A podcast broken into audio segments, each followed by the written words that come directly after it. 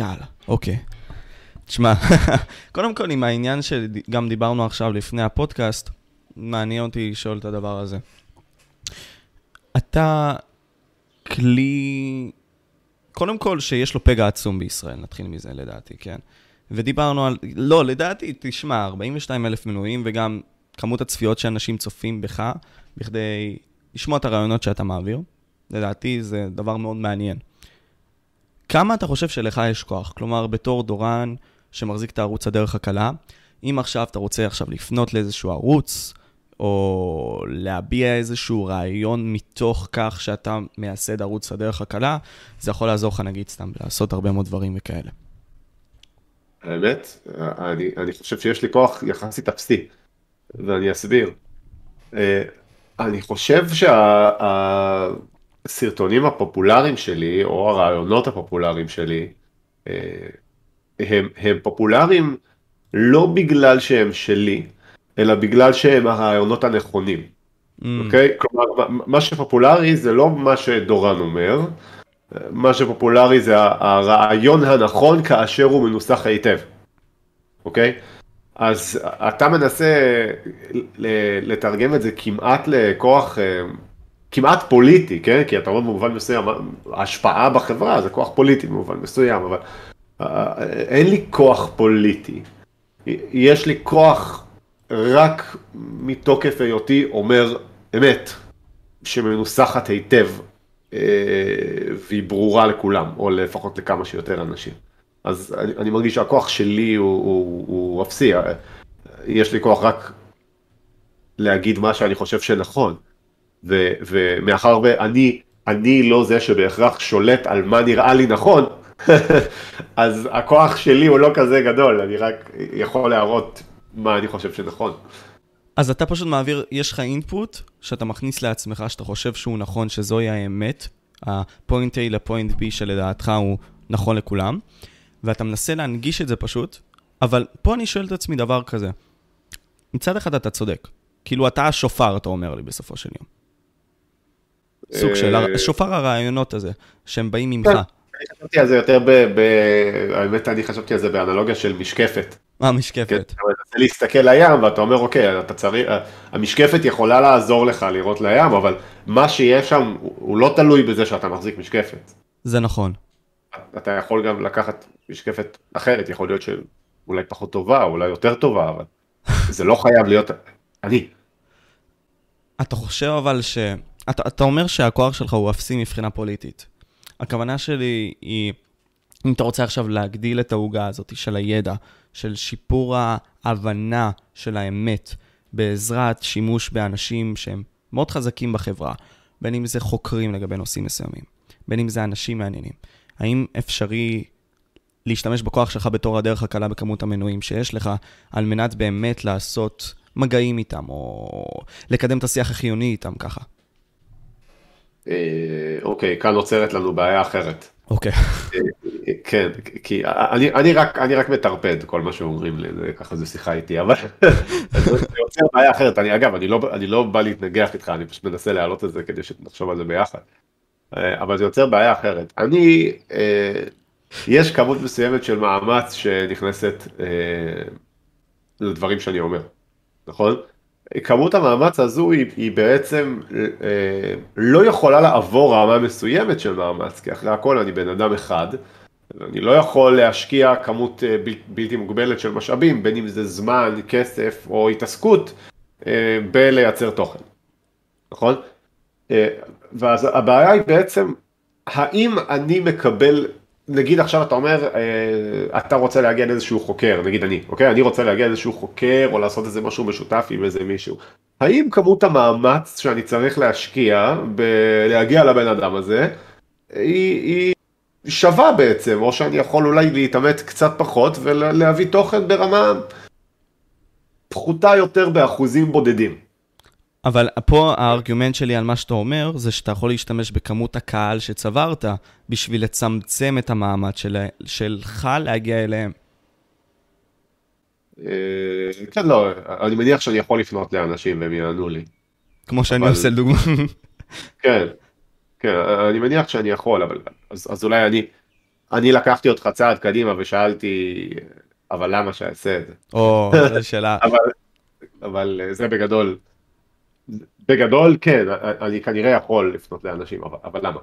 אז מבחינתך, ופשוט אני רוצה להבין את הפילוסופיה גם של הערוץ שלך, מבחינתך זה לראות את הבעיה בשטח, לראות את הצורך של האנשים, להיות יעיל כדורן, ולהביע את זה בתור ערוץ שנקרא הדרך הקלה, ולהנגיש תוכן שאולי הוא גם לא מונגש בעברית, בצורה שהיא נכונה, ומבחינתך גם אמיתית, כמה שקרוב לאובייקטיב. ניסחת את זה יותר מורכב, אני באמת, אה, אה, במחשבה שלי אני לא מגיע לרמות המורכבות האלו, אבל בגדול, אני לא יודע לגבי תוכן אחר בעברית, איך אני ביחס אליו, לפי ההצלחה היחסית שלי, אני יוצא מנקודת הנחה שאין הרבה אנשים שעושים את מה שאני עושה, או לפחות לא באותה איכות. לפי המספרים, אני, אני בעצמי לא כל כך בקיא, לא כל כך מכיר. אז אני יוצא מנקודת הנחה ש, שאני יחסית ייחודי בתחום הזה. זה לגבי ההשוואה לתכנים אחרים בעברית. לגבי מה המטרה של הערוץ, לזהות בעיה, תראה, אני לא תמיד מזהה איזושהי בעיה, אבל מה שבדרך כלל קורה זה שאני במהלך השבוע, החודש, החיים, במקלחת, פתאום עולה לי איזה רעיון, אה, אוקיי, זה נושא שמעניין אותי. ואז אני אנסה לחשוב על זה קצת, אני כותב לעצמי הערות, ואז בסוף אני יושב לכתוב, אוקיי? אה, אתה יכול לקרוא למה שאני יושב לכתוב אה, תסריט, אתה יכול לקרוא למה שאני יושב לכתוב חיבור, אבל אני יושב לכתוב את מה שאני כותב. אה, בערך, האמת שברוב המקרים אני אסיים לכתוב, ואני לא ארגיש טוב עם מה שכתבתי, וזה לא, יר, לא יראה אור יום לעולם. וקרו מלא רעיונות כאלה, אתה אומר? לא מלא, אבל יש בערך, על כל סרטון שאתה רואה, יש בערך עוד סרטון שאתה לא רואה. וואו, אוקיי. שאני פשוט אומר, אוקיי, הרעיון הוא לא מספיק טוב, הניסוח הוא לא מספיק טוב, הטיעונים לא מספיק טובים, ההבנה שלי לנושא הזה היא לא מספיק טובה, ואני לא יכול להפוך את זה לסרטון. אה, ואז נשאלת השאלה, רגע, אבל אתה יכול פשוט לחקור יותר, ואז להפוך את זה ליותר טוב, אבל בהרבה מקרים אז אני, האמת שלא כזה מעניין אותי לחקור את זה יותר, ולכן אני מעדיף לא לדבר על זה. עכשיו מבחינת מה המטרה של הערוץ, אני בגדול האמת שלנסח מטרה, אני, תמיד קשה לי, אני לא כל כך יודע, זה גם איזושהי תפיסה טליאולוגית כזו שאני לא יודע כמה היא מתאימה, אבל בסופו של דבר הערוץ הוא, הוא מבטא את מה שאני כותב, את מה שאני אומר, ו, ומה שאני כותב זו הדרך שבה אני מבין דברים. עכשיו, עכשיו למה, אני מניח שאנשים מתחברים לדברים שאני אומר, יחסית אוהבים את הדרך שבה אני אומר דברים, כי, כי נוח להם להבין דברים כמו שאני מבין דברים. אני, אני כותב כמו שאני מבין, אני לא מפשט, אנשים חושבים שאני מפשט, אני עושה את זה פשוט בשביל שאנשים יהיה קל להבין, לא. ככה אני מבין את זה. אני לא מבין את זה מורכב, אני לא, אני לא מכיר גם אנשים שמבינים את זה מורכב, גם תמיד אנשים ש, שמבינים נושאים בצורה מאוד מורכבת, זה תמיד נראה לי... כאילו, טוב, אז, אז אתה לא באמת מבין את זה, כאילו, אתה לא באמת, כל מה, כל פעם שאתה חושב על הנושא הזה, אתה חושב בכאלה דברים מורכבים. כי אתה לא יכול לא, לפשט לי את זה. כן, בני אדם לא, לא חושבים ככה, אז, אז כפי שאני, כשאני יכול להסביר משהו בפשטות, זה רק אם וכאשר אני מבין אותו יחסית טוב. כלומר, ש, שאני יכול עוד מעבר למה שאתה תראה בסרטון, או מעבר לדבר המפושט שאתה תראה אותי אומר, אני יכול להרחיב על זה עוד פי עשר. וואו, אוקיי. אוקיי אח, אחרת איך הייתי יודע להיות כזה מדויק.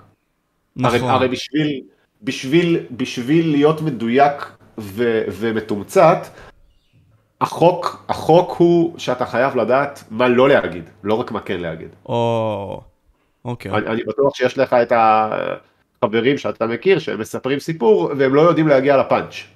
אוקיי? זה, זה, זה לא, ולכל אחד מכיר אנשים כאלה, זה לא כי הם לא יודעים מה להגיד, זה כי הם לא יודעים מה לא להגיד. או, וזוהי תפיסה חשובה, להבין מה לא בשביל להבין מה כן. כן, אוקיי, אז, אז בסופו של דבר, הדברים שאתה בוחר לא להגיד, אלה גם דברים שאתה יודע. אז אני, זו בגדול התפיסה שלי של איך, איך תוכן שלי נראה, נראה. אז תוכן שלי נראה כמו הדרך שבה אני מבין נושא מסוים. Mm. אני שואל את זה כי הרבה מאוד מאיתנו מפספסים את החשיבה הזאת של לרדת לבסיס. ואתה בסרטונים שלך כן עושה את זה. וזה אותי מרתק, כי הרבה מאוד אנשים לא מבינים שבכדי לבנות בניין בזמנים שלנו צריך, אתה יודע, להביא איזושהי תשתית ברורה כזאת. אבל אותה אתה עושה אחרי שאתה מנתח ומבין את כל הדברים בשביל להבין איך לעשות את זה. איך להגיע לאמת הזאת כמה שיותר. וזאת הבעיה, אני חושב שאנשים מתעצלים לעשות את זה. אני לא חושב שהם מתעצלים. אה, אני, אני חושב שמה שקורה זה שאתה... כשאתה גר בבניין בקומה גבוהה מאוד קשה לך לראות את התשתית שמתחתיך. אה, אנחנו חיים בעולם היסטורי. נכון שהקיום אה, שלנו הוא תוצאה של היסטוריה. הדעות שלנו הן תוצאה של היסטוריה. ככל שאני יותר לומד ומעמיק על הדברים האלה, אני מבין עד כמה דברים שביום יום נראים לנו ברורים לחלוטין, הם תופעה היסטורית במידה רבה מאוד, אנשים לא חשבו ככה. בדברים שלנו נראים עכשיו ברורים, הם לא היו נראים כל כך ברורים לסבא של סבא שלך. אמת. זה לא כזה מזמן. זה לא כזה מזמן סבא של סבא שלך במונחים של בני אדם.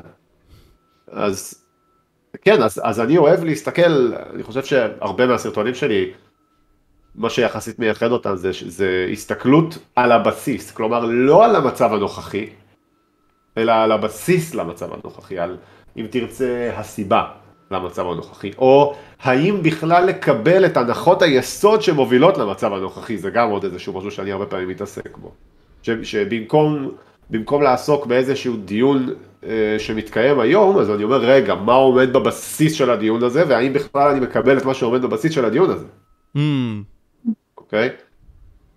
אה, אז זה, זה בגדול הכיוון, אני, אני מנסה לחשוב על איזושהי אה, דוגמה. טוב, נגיד העליתי סרטון אתמול, כאילו, הכנתי אותו הרבה לפני אתמול, אבל הוא עלה אתמול. אה, בדבר אה, אה, דינמיקה של כלי נשק גרעיניים. אז הדיון כביכול הוא הגרעין האיראני, נכון? זה היה דיון בר יומנו. אבל אני לקחתי בעצם צעד אחורה ואמרתי, רגע, בוא נדבר על, על פצצות גרעיניות באופן כללי, לא על מה קורה היום. על מה תמיד נכון לגבי כלי הנשק הזה, אוקיי? Uh, אפשר, חיברתי את זה גם קצת למה שקורה היום, אבל זה נגיד משהו ש, שאני עושה. או על uh, מש, משבר כלכלי, גם לפני משהו כמו שבועיים, כן, אז העליתי משהו על משבר כלכלי. לא דיברתי על המשבר הכלכלי שמדברים עליו עכשיו, שמתקרב אלינו, או שאנחנו מפחדים שמתקרב אלינו, או שאני לא יודע מה. לא דיברתי עליו. דיברתי על משבר כלכלי, איך שזה נראה בכללי, ברמת היסוד. אוקיי? מה, מה זה אומר? מה ההשלכות של זה? אולי, כן? מה יכולות להיות ההשלכות של דבר כזה? אה, אז באופן כללי אני מנסה לא לדבר על דברים אקטואליים, שזה בעיה לערוץ אה, תקשורת, כי ערוץ תקשורת מכל סוג שהוא אה, מרוויח הרבה מלדבר על דברים אקטואליים. אה, אז, אז מה שאני מנסה לעשות, או לפחות מנסה לנסות לעשות, אה, זה, זה כן לדבר על דברים אקטואליים, אבל לא ישר, לא באופן ישיר. למשל, דוגמאות לדברים אקטואליים שעשיתי בשנה האחרונה, דיברתי על אוקראינה ורוסיה מתי ש... ממש לפני שהתחילה המלחמה. עכשיו, לא דיברתי ספציפית על מה שקורה עכשיו, ההתייחסות שלי למה שקורה עכשיו הייתה בערך בחמש שניות האחרונות של הסרטון. כנ"ל לגבי, בזמן שומר חומות שהיה במאי 21, אז גם העליתי איזשהו סרטון שמדבר על מה שקורה ברצועת עזה, אבל ההתייחסות שלי, אוקיי, אין לי אפילו התייחסות של מילה לשומר החומות בסרטון ההוא, אבל הוא היה, אקטואל, הוא היה אקטואלי. כי okay, נגעת בבסיס של הבעיה, נגעת בבסיס נכון. של הנושא. נכון, נגעתי בבסיס, אבל אין התייחסות לשומר החומות בכלל, אפילו האמת שבסוף הסרטון אני אומר בכוונה, אה, שלא היה יותר ולא יהיה יותר שום אירוע עם רצועת עזה. סוף ההיסטוריה. עכשיו, כאילו, את, את זה הקלטתי עוד בזמן שהיו טילים. וואו. אז, אה, עכשיו זה ברור שאני, שאני לא מתכוון לזה, רוב הצופים כמובן הבינו את זה, היו כמה תגובות שאמרו לי, רגע, אבל למה אמרת שלא יהיה? הנה, עכשיו יש, אז, אז לא כולם הבינו את הציניות, אבל הרוב המוחלט כן. אה, אז, אז זו דוגמה לאיך אני כן מנסה להיות אקטואלי, אבל אני, אני לא נוגע ישירות באקטואליה. Mm. מנסה לדבר על דברים שנכונים אה, תמיד. אברגרין כזה. אברגרין עם טאץ' אקטואלי. כן, כן, למרות ש... טוב, האמת שיש לי הרבה תוכן שהוא יחסית אברגרין, בעיקר התוכן שלי בהיסטוריה הוא אברגרין, האמת שזה ממש הגיוני שתוכן בהיסטוריה יהיה אברגרין, כי, כי זה היסטוריה, זהו, זה קרה. נכון. אם אנשים עדיין מדברים על זה, אז uh, זה תמיד יהיה נכון. למרות, למרות שגם בדברים האברגרינים האלו יש איזשהו טאץ' עונתי, כן, נגיד uh, לקראת יום הזיכרון. בדיוק. Uh, לקראת עכשיו אה, יום ירושלים, גם הייתה איזושהי עלייה, נגיד בעניין במלחמת ששת הימים. אגב, לקח לי הרבה מאוד זמן להבין למה יש עלייה כזו. אני, אני בעצמי לא יודע. אז הייתה עלייה, אני יודע שעל התנועה של נגיד אה, אה, מלחמת ששת הימים בקיצור, הייתה עלייה של בערך, בערך פי ארבע בשבועיים האחרונים. וואו. לקח לי הרבה מאוד זמן להבין למה. ואתה הבנת בסוף, אתה אומר, כי אמרת שלקח לך זמן. הבנתי רק כי, כי אמרתי את זה בפני איזשהו חבר, והוא אמר לי, מה אתה, איך אתה לא מבין? זה, יום, זה בגלל יום ירושלים. אה, נכון. ובאמת, אחרי יום ירושלים הייתה ירידה. אז אה, אם נסיים את הדבר הספציפי הזה, זה לדעתי, אתה לוקח את הדבר האקטואלי שקורה היום, ואתה הופך אותו למשהו על-זמני, או פחות או יותר משהו על-זמני, שאולי בא בעונות. כאילו אתה לוקח את זה ומפשט את זה לאנשים, ומראה להם, זה מה שיכול גם לקרות בעתיד, ומשהו שאולי גם קרה בעבר. כן, משהו כזה. האמת שאני גם מקפיד, כל, כל, כל סרטון היסטוריה, אני מקפיד בלסיים אה, בטון מאוד ציני שאומר, וזהו, לא יקרה יותר כלום. כלומר, לתת איזושהי... אני, אני מנסה בטון הציני הזה סוג של ללעוג למחשבה של סוף ההיסטוריה. הרי אנחנו תמיד מרגישים ש, שנגמרה ההיסטוריה. על פי עגל, נכון. אני לא, אני לא מתכוון למונח העגליאני של סוף ההיסטוריה, אבל, אבל אני מתכוון שאתה היום מרגיש שמלמדים אותך היסטוריה בבית ספר או כל בן אדם אחר, אתה מרגיש שאין יותר היסטוריה. ש, ש, כאילו אוקיי, אז הייתה מלחמת ששת הימים, לא תהיה עוד מלחמת ששת הימים. לא יהיה עוד אירוע כל כך חשוב כמו השואה או כל מלחמת העולם השנייה. העולם תפס את צורתו ואני גר, בעול, חי בעולם אה, ואני חי אחרי ההיסטוריה. כאילו, יש איזושהי תחושה כזו. ואז תמיד כשקורה איזשהו אירוע ענק, אנשים לא מאמינים. איך אני חי בזמן שזה, הקורונה נגיד, אוקיי? מה, איך, זה, איך דברים כאלה עוד קורים? מה זה הדבר הזה? אוקרא, אה, אה, אוקראינה ורוסיה? מה? מלחמה באירופה? כן, כל הדברים האלה מפתיעים אותנו, כי אנחנו מרגישים ש, שנגמרה ההיסטוריה. אז אני תמיד מקפיד לסיים סרטוני היסטוריה בללעוג לרעיון הזה שנגמרה ההיסטוריה. ועוד דבר שאני מקפיד לעשות, שהוא גם קשור לרעיון הזה של סוף ההיסטוריה, במהלך הסרטונים שלי, אני מקפיד, לא תמיד, אבל אה, אני לעיתים יחסית קרובות, פונה לצופים מהעתיד. אני, אני ראיתי את זה, כן. כן, אני פונה לצופים מהעתיד ואני אומר, תקשיבו, אני לא יודע. אבל מי שצופה בי מהעתיד יודע. מן הסתם. Okay. אוקיי? כן, אז של תחושה שמישהו שרואה את זה בהווה, הוא אומר, אה, נכון, דברים השתנו עוד. אני לא, אני לא יודע מה יהיה. אז אה, זה, זה הטאץ' שלי, אה, זו המחווה שלי ל, ל, לכך שאנחנו עדיין בתוך ההיסטוריה, ת, תראה בזה ככה. ואתה יודע, אם אנחנו ניקח את זה עכשיו למשהו אקטואלי, אתה יודע, אה, יש פה עוד אי צדק היסטורי. אתה יודע, מסתבר שקרה היום איזשהו אי צדק היסטורי. ג'וני דפ ניצח בבית המשפט, אתה מבין? Uh, אני עכשיו מראה את זה למסך, ואתה יודע, בתביעת לשון הרע שהייתה לו נגד גרושתו אמבר הרד, בית המשפט עצמו הטיל עליה לשלם סך הכל של 15 מיליון דולר פיצויים. Uh, בגלל הביורוקרטיה היא תקבל עוד, כאילו הוא יקבל כספים פחות, אבל הכל טוב. Uh, היא טענה שם שדפ הוא בעל מתעלל אך לאחר מספר אה, שבועות התכחשה בכלל לזה, אוקיי, סבבה? זה הסיפור ככלל. מה שהיא אומרת בזמן האחרון זה דבר כזה, בגלל שהפסדתי, כאילו היא ככה אומרת את זה בצורה מאוד מפושטת, בגלל שהפסדתי, אנשים עצמם שרואות אותי, מבינות שהלכנו אחורה.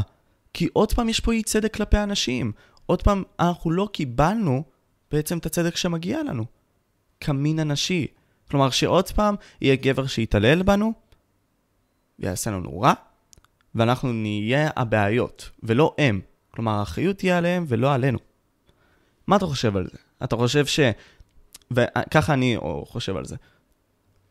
האם לקחת את הצד של המסכן במקרים כאלה, הוא מה שמביא לך כוח בימים שלנו? אני לא חושב שמדובר פה בלקחת את הצד של המסכן. אה, הדוגמה הספציפית עכשיו שתיארת, אה, אם זה באמת קרה, אני לא שמעתי על זה. כן, כאילו, לא, לא שמעתי על, על ההצהרה שלה, אבל אם אכן הייתה הצהרה כזו, אה, זו הצהרה, אוקיי, בוא, זה לקחת, בוא נחשוב, כל מי שדומה לי, אוקיי, מי דומה לי? נשים יותר דומות לי מגברים, אוקיי? אה, ואני אנסה להפוך את זה לקרב בין כל מי שדומה לי לבין כל מי שדומה למי שאני נגדו, אוקיי? זה, זה בדיוק, זה החומר שמלחמות עשויות ממנו, אוקיי? אם תחשוב על זה אה, בישראל, כן? תהיה איזשהו סכסוך עבודה אה, בין יהודי לערבי, וצד אחד יהפוך את זה לתראו מה היהודי עשה לי, או תראו מה הערבי עשה, תראו, זה תמיד ערבים עושים ליהודים, תראו, זה תמיד יהודים עושים לערבים. זה לנסות לקחת את הריב שלך ולהפוך אותו לחלק מריב יותר גדול, על מנת לקבל תמיכה מהצד שלך. אוקיי? אה, אפשר לעשות את זה עם שחורים ולבנים, אפשר לעשות את זה עם גברים ונשים, למרות שזה קצת מוזר, כי מלחמה בין גברים לנשים היא, אי אפשר לתחזק את, ה, את הגזע, את המין, כן? בעקבותה. אפילו אם תגיד דבר נורא כמו מלחמה בין אה, צבעי עור שונים, אוקיי? או בין אה, מדינות שונות, או בין לאומים שונים, או בין אה, גזעים שונים, אם תקרא לזה, אוקיי? מלחמות כאלה, עד כמה שהן גרועות, לפחות המין האנושי, טכנית, יכול לתחזק את עצמו, גם אחרי מלחמה כזו. גם אם גרמניה הנאצית הייתה מצליחה ומשמידה את כל היהודים בעולם, אוקיי? המין האנושי לא היה נכחד. כי יש המשכיות. נכון, כי, כי אז בסדר, אז היו רק, אה, היו בני אדם, פשוט רק אה, נאצים, אוקיי? אבל זה לא טוב, המין האנושי היה נכחד, אוקיי? לנסות לגייס את כל הנשים נגד כל הגברים, וגם מהצד השני, השני, לנסות לגייס את כל הגברים נגד כל הנשים, זו, זו אסטרטגיה אה, שאי אפשר באמת לצאת למלחמה איתה. כי גברים ונשים לא יכולים להילחם, הם חלק מאותה חברה תמיד. זה לא שיש חברה של גברים וחברה של נשים. אבל ככה יוצרים את זה. אה, אני, אבל אתה לא יכול ליצור את זה, כי חברה של נשים לא יכולה להתקיים, וחברה של גברים לא יכולה להתקיים. כלומר, טכנית חברה כזו יכולה להתקיים, אבל רק כמה עשרות שנים, כל עוד ה, ה, ה, כל הגברים בגיל עבודה וכל הנשים בגיל עבודה, אבל מתי שכולם יוצאים לפנסיה, אין לך חדשים. אתה צריך את המין השני. אוקיי, okay, הנרטיבה אבל היא כזאת שאתה יודע, מחזיקים את הגברים בשונה ואת הנשים בשונה. ובסופו של יום אומרים שאתה יודע, עם המעבדות עכשיו, אתה יודע, מבחינה טכנולוגית, יהיה אפשרי, אתה יודע, להביא צאצאים בצורה מהונדסת. לא צריך את החיבור בין האב לאם, אתה יודע, בין הביצית לזרע. חייב, אתה, אתה, אתה יודע מה, גם אם זה יקרה, ואפשר לדבר גם על האם זה יקרה, אבל אתה יודע מה, זה, לא, זה, זה מדע בדיוני מה שאתה מדבר כרגע. כרגע נכון, ברגע 2022, השני לשישי, אתה צודק לגמרי. אבל אתה בעצם מנסה להעלות פה איזושהי סיטואציה שאחד המינים משמיד את המין השני? אני לא מעלה את זה ככה, אני פשוט... כי אז מה תעשה? גם אם אתה מצליח להתרבות בצורה מלאכותית, אז, אז חלק מהצאצאים שלך היו מהמין השני. נכון, אז וואי, זה, זה, זוהי נקודה טובה. אני, אני חושב שהנרטיבה פשוט היא פונה לכך ש... המחשבה שלי היא לא כזאתי, בסדר? הנרטיבה פונה לכך שגברים ונשים הם אויבים, והם צריכים להילחם. כי בסופו של יום, בצורות הקיצוניות של הדברים, רוצים שגברים יהיו נחותים, ועוד נשים תהיינה, אתה יודע, בעמדות הגבוהות. כלומר, עדיף שגבר לא יתקדם בחיים, ואתה יודע, נעצור את העולם מלכת, בכדי שנשים יהיו בטופ. אני לא חושב שאתה נותן קרדיט אה, לאנשים שאתה תוקף. כי אוקיי. אני, אני לא חושב שה, שהאנשים שאתה כביכול נגדם היו מנסחים את זה כמו שאתה ניסחת את זה עכשיו. אני לא נגדם, אני לא נגד אנשים, אני פשוט מציג את זה איך שזה עכשיו, לדעתי, איך שאני רואה את זה. כן, אז הם היו אומרים שהם רוצים לראות שוויון. אנשים אוקיי. לא בהכרח. זה גם לא לא הגברים. בהכרח, נכון, אבל, אבל כמעט בכל המקרים, מה שהם יגידו זה שהם היו רוצים לראות שוויון. אני חושב שזה בעיה בפני עצמה, כי לא ברור, לא ברור, אוקיי, כמה שוויון אתה רוצה, זה לא אותו בן אדם. כמה שוויון אתה, אתה רוצה, זה, זה יצור עם מאפיינים ביולוגיים שונים, אולי גם עם מאפייני אישיות שונים בממוצע. אז כמה שוויון אתה רוצה? זה, זו, זו שאלה מאוד מאוד מורכבת, זה אחד, אחד הנושאים ש... היותר מסובכים שאנחנו מתעסקים איתם, לדעתי. אה, אני באופן כללי נגד הניסיון בכוח להשוות, אבל אני מבין את השורשים שלו, של הניסיון הזה. אה, אם...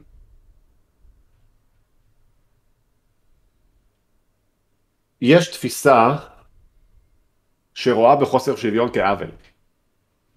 וזו התפיסה ש... שבמובן מסוים הרבה מהפמיניזם המודרני לדעתי אה, נעוץ, נעוץ בגישה הזו.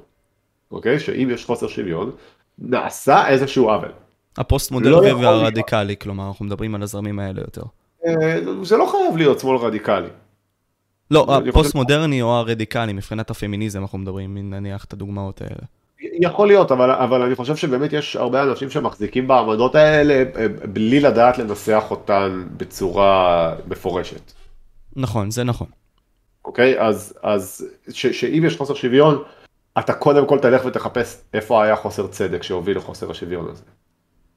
אה, ואז אתה מחפש כל מיני דברים שאתה יכול לתקן. וזה מה שלדעתי אה, אה, קורה פה במקרה הזה, אבל במה שאתה העלית, הנושא עם, עם אמבר הרד עכשיו, זה לגמרי תפיסת טרמפ, כן? זה פשוט לנסות להשיג בני ברית, אני חושב.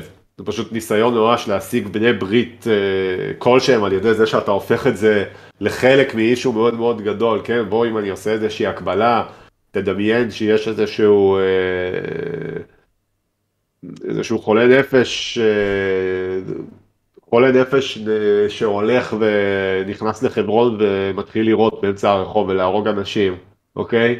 הוא מטורלל לגמרי, זה הסיבה שהוא עשה את זה, פשוט משוגע, הוא זה, ואז עוצרים אותו, ואז הוא מתחיל לספר, והוא אומר, הנה, שוב עוצרים יהודים וערבים, לא היו עוצרים אותם, וטה טה טה טה טה טה, כאילו זה, אתה היית זבל, ועכשיו אתה מנסה בשביל לגייס אנשים לצד שלך, או בשביל להצדיק את עצמך איכשהו, אז אתה מייצר פה איזשהו אה, מצג של, אה, הנה, זה חלק מהדבר הזה, זה לא חלק מהדבר הזה, אתה פשוט חולה נפש. אה, ואני חושב אותו דבר בנושא של אה, ג'וני דפ ואמבר הרד, כן? אתה חלק מהמאבק אה, בין הנשים לגברים, איזה מאבק, על מה אתם מדברים? הייתה פה תביעת דיבה, הוצגו ראיות, השופטים הגיעו ל... להכרעה. שלהם. כן, זה לא, בוא, זה לא קשור. זה לא קשור. אגב, גם הצד השני שאומר, הנה, אתם רואים, המיטו טועים ובלה בלה בלה בלה בלה, זה גם לנכס, את- לנכס את המשפט הזה לאיזשהו ריב כולל ש, שהוא לא בהכרח שייך לו, לא? הבעיה היא שברגע שאתה מתחיל להסתכל על העולם רק דרך עדשה מסוימת, אוקיי? במקרה הזה עדשה של אה, מאבק מתמשך בין המינים. או אם תיקח 100 שנה אחורה, מאבק מתמשך בין המעמדות, או איך שלא תרצה, כן? אתה, כל דבר אתה תוכל לראות ככה. אמת. כל דבר יראה לך כמו, כמו, אמ, אם אתה קומוניסט, כל דבר נראה לך כמו מאבק מעמדות. אם אתה פמיניסט קיצוני, כל דבר נראה לך כמו מאבק בין המינים. אם אתה, כן, אם, אם אתה ליברטריאן, כל דבר נראה לך כאילו זה, זה בגלל שהשלטון אשם, כן? זה פשוט תלוי דרך איזה עדשה אתה, אתה מסתכל על דברים. אם אתה נאצי, כל דבר נראה לך כאילו היהודים והבולשביקים אשמים. תלוי איזה עדשה אתה בוחר לשים באותו רגע. אני לא יודע כמה אתה בוחר את העדשה שלך. Mm, רוב האנשים, אני לדעתי, לא בוחרים את העדשה של זה. אבל נניח ואני לא בטוח... בד... אתה יודע מה, בוא נעשה דבר כזה. יש אנשים שמוכנים לשנות את הדעות שלהם. לא משנה עד כמה הן נוגדות את מה שהם חושבים עכשיו. זה לא דבר טבעי. אבל יש אנשים שיכולים לבחור מתוך מה שבחרו להם, החיים, או התת-המודע, לשנות את מה שהם אולי חושבים עכשיו, בשביל לשפר את עצמם, להיות אנשים יותר טובים. לשנות את העדשה בכדי לקבל פרספקטיבה לעדשה אחרת. והם זזים. בטוח כמה הם בחרו, כן? אבל בוא, בוא נאמר שאתה צודק. אוקיי. זה עדיין ברוב המוחלט של המקרים לא נכון. ואתה בתור חברה דמוקרטית שהולכת לפי הרוב, אה, בבעיה. זה נכון. זה נכון. אני רוצה, אני לא יודע למה דורן, אבל שומעים אותך לפעמים לפרקים כזה טוב יותר, ולפרקים כזה ככה, חסום ככה, כמו שאני מדבר עכשיו. באמת, אולי יש לי איזשהו... אה, עכשיו שמתי לב לזה יותר, בכמה דקות האחרונות זה ככה. אני אנסה רגע... לא יודע, תשמע, כל הטענה הזאת של שווה, לא שווה, אתה יודע, לפי ההגדרה זה כאילו דומה בדיוק ל... תמיד אפשרי לבחור במה אנחנו דומים בדיוק ל... נגיד, זה שאנחנו בני אדם, אין להתווכח על זה, נכון? כלומר. יש לנו מאפיינים שמייחדים בני אדם. אי אפשר, כלומר, אני בחיים לא הבנתי את זה, יכול להיות שאתה תסביר לי את זה יותר טוב. בחיים לא באמת הבנתי מה זה להגדיר אדם כל כך מסובך כמו האדם, ולהגיד, אני שווה לך. או להגיד, אנחנו רוצים חברה שהיא שווה. חברה שאולי תקבל אותך, לא משנה עד כמה אתה שונה ממני. תק... לא, לא, לא, יש הבדל נראה לי, אבל אתה מבין. אני מבין את ההולדת של המחשבה הזאת איפשהו קצת לפני המהפכה הצרפתית, אצל רוסו, ש, שסוג של אומר לנו משהו כזה. כל, כל ניסיון להגדרה, להצדקה של חוסר שוויון, אה, שפונה לטבע, הוא ניסיון לא לגיטימי. מה זה אומר?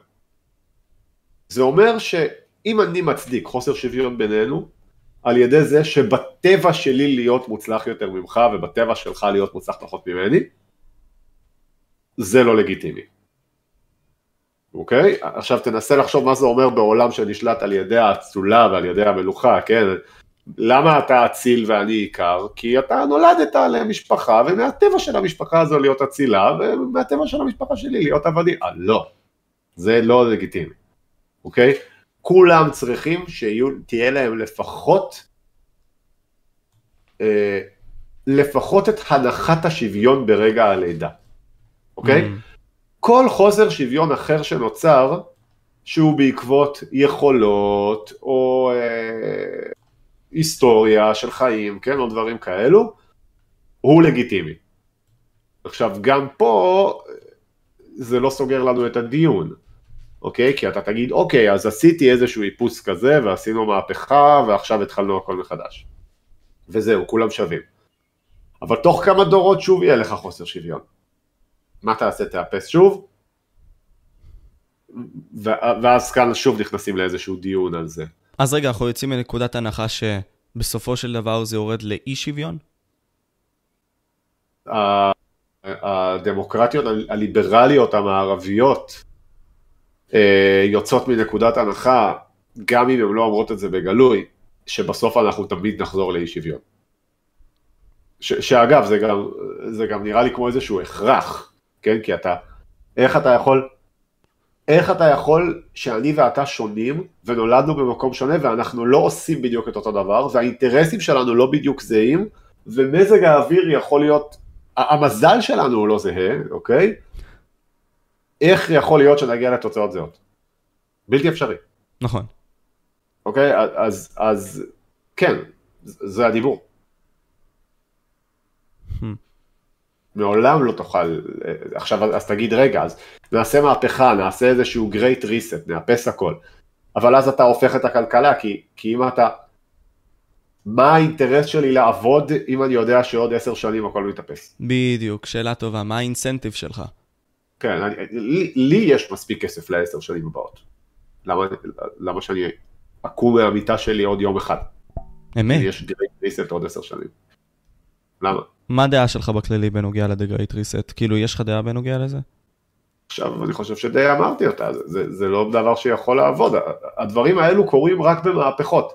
עכשיו, דמוקרטיה אמורה, לפחות על פניו, אה, לאפשר חילופי שלטון בלי אלימות. אוקיי? זה, זה בעצם מאפיין מרכזי של דמוקרטיה. זה נכון. אם, אם פעם היית צריך אלימות, לא פעם, בהרבה מקומות גם בעולם, כן, אבל במקומות שהן לא דמו, דמוקרטיות, אתה, אתה חייב אלימות כדי להחליף שלטון. ו, ובדמוקרטיות אה, מערביות מתפקדות, אתה לא צריך אלימות, השלטון פשוט מתחלף. בפועל, מה שיוצא עכשיו לדעתי זה, אתה לוקח את בני אדם, ואתה לוקח את מה שקיים ואתה עושה לופ הול כזה, או מניפולציה, על מנת לשלוט בהמון, בכדי להעביר את המסרים שאתה רוצה להעביר. מה אני אומר פה?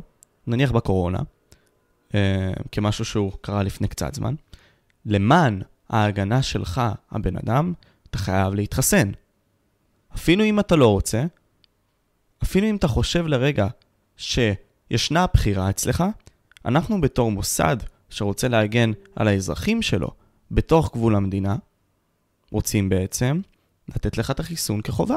ואם אתה לא תעשה את זה, אתה לא תקבל את השירותים האלה, האלה והאלה. אז כלומר, זה להדביק אותך לקיר ולהגיד לך בוא תנסה לצאת מפה. והרי כולם מקיפים אותך הרי. תראה, מה שאתה עכשיו מתאר, אבל זה לא מאפיין של... ש... זה לא, לא העלית פה בעיה של דמוקרטיה. העלית פה בעיה של אה, מדינה, של משטר.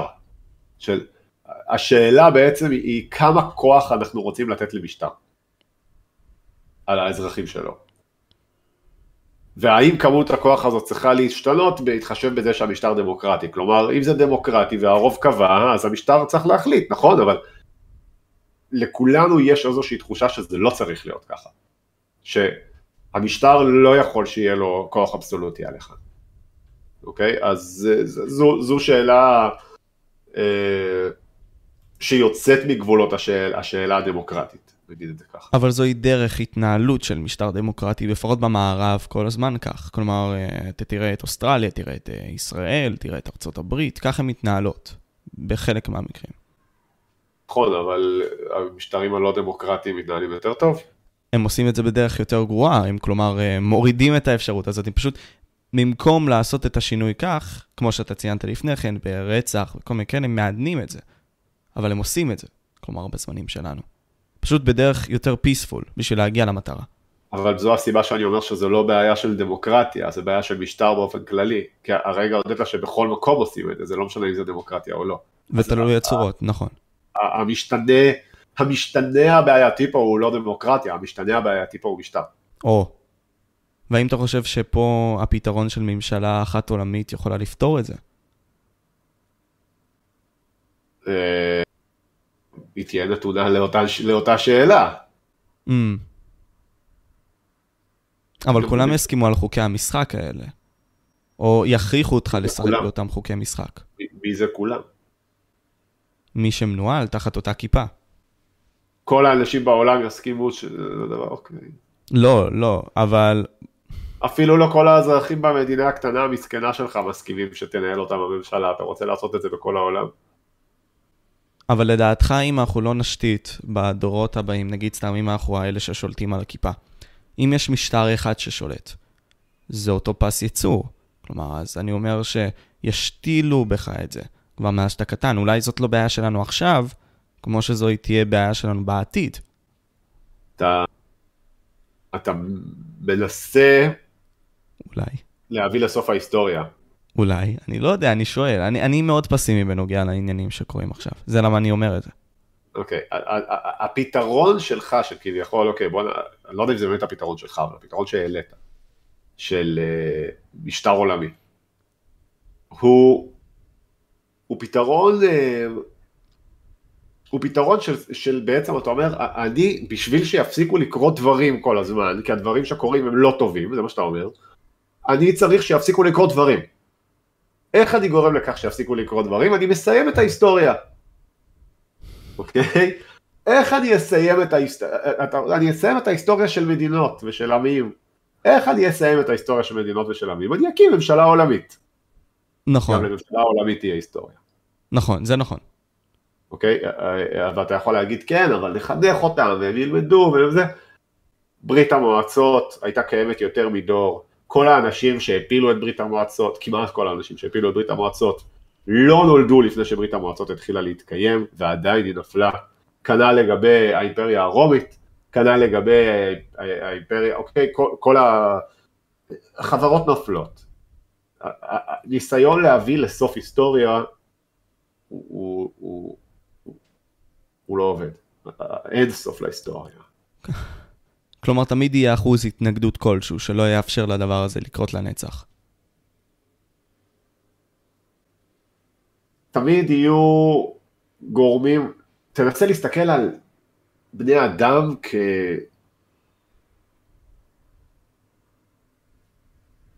ישות כזאתי שזזה קצת כזה כל הזמן בחלל, הדעות שלה קצת זזות לפה וחוזרות, זה קצת זזות לפה וחוזרות, אבל בסך הכל הישות הזאת נשארת יחסית במרכז, אוקיי? אוקיי. יחסית ממותגת. אבל אז פתאום קורה איזה רצף של משתנים ויש לך איזה משבר כלכלי ובום פתאום קורה איזה משהו גדול, אוקיי? ואז יכול לקרות משהו חריג, ובום פתאום יש איזה מגפה ויכול לקרות משהו חריג, ובום פתאום מישהו עשה, אוקיי?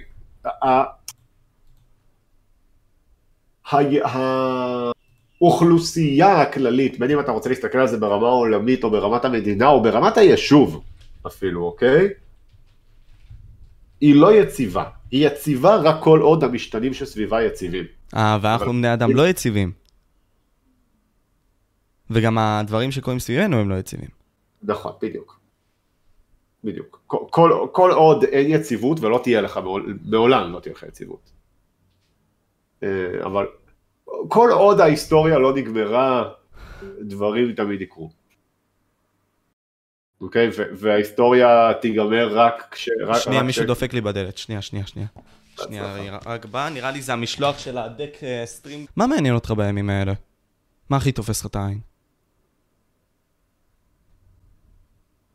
יש משהו אחד שמאוד תפס לי את העין, אה, אבל אני כרגע מנוע מלדבר עליו. לצערי. מעניין. אה, מעניין אותי, מעניין אותי אה, חינוך, האמת, פתאום קצת יותר בזמן האחרון מאשר, מאשר בדרך כלל. לא לחנך, כן? לא, אני שאומר מעניין אותי חינוך, לא, אני לא אומר שמעניין אותי לחנך. מעניין אותי הרעיון, הרעיון הזה של חינוך. אז אה, זה עוד דבר שתופס את ענייני בתקופה האחרונה. אה, והאמת שיש עוד דבר שתופס את ענייני, אבל אני גם, גם עליו מנוע מלדבר, כי זה אה, סרטון עתידי, אז אני לא רוצה יותר מדי לחשוף מה אני רוצה לעשות, איזשהו פרויקט, אבל אפשר אז להתרכז על החינוך. כן. רגע, אבל אתה מנוע לדבר משני הדברים האחרים שציינת בגלל הסרטונים בעיקרון, או שיש...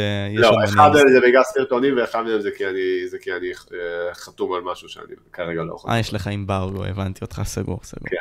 Um, טוב, תשמע, מבחינת החינוך, מה אתה, מה אתה חושב, מה, מה המחשבה שלך שמתקילה אותך עכשיו, או מה תופסת אותך?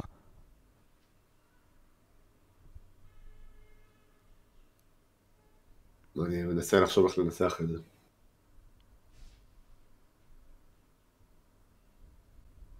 המחשבה היא שיכול להיות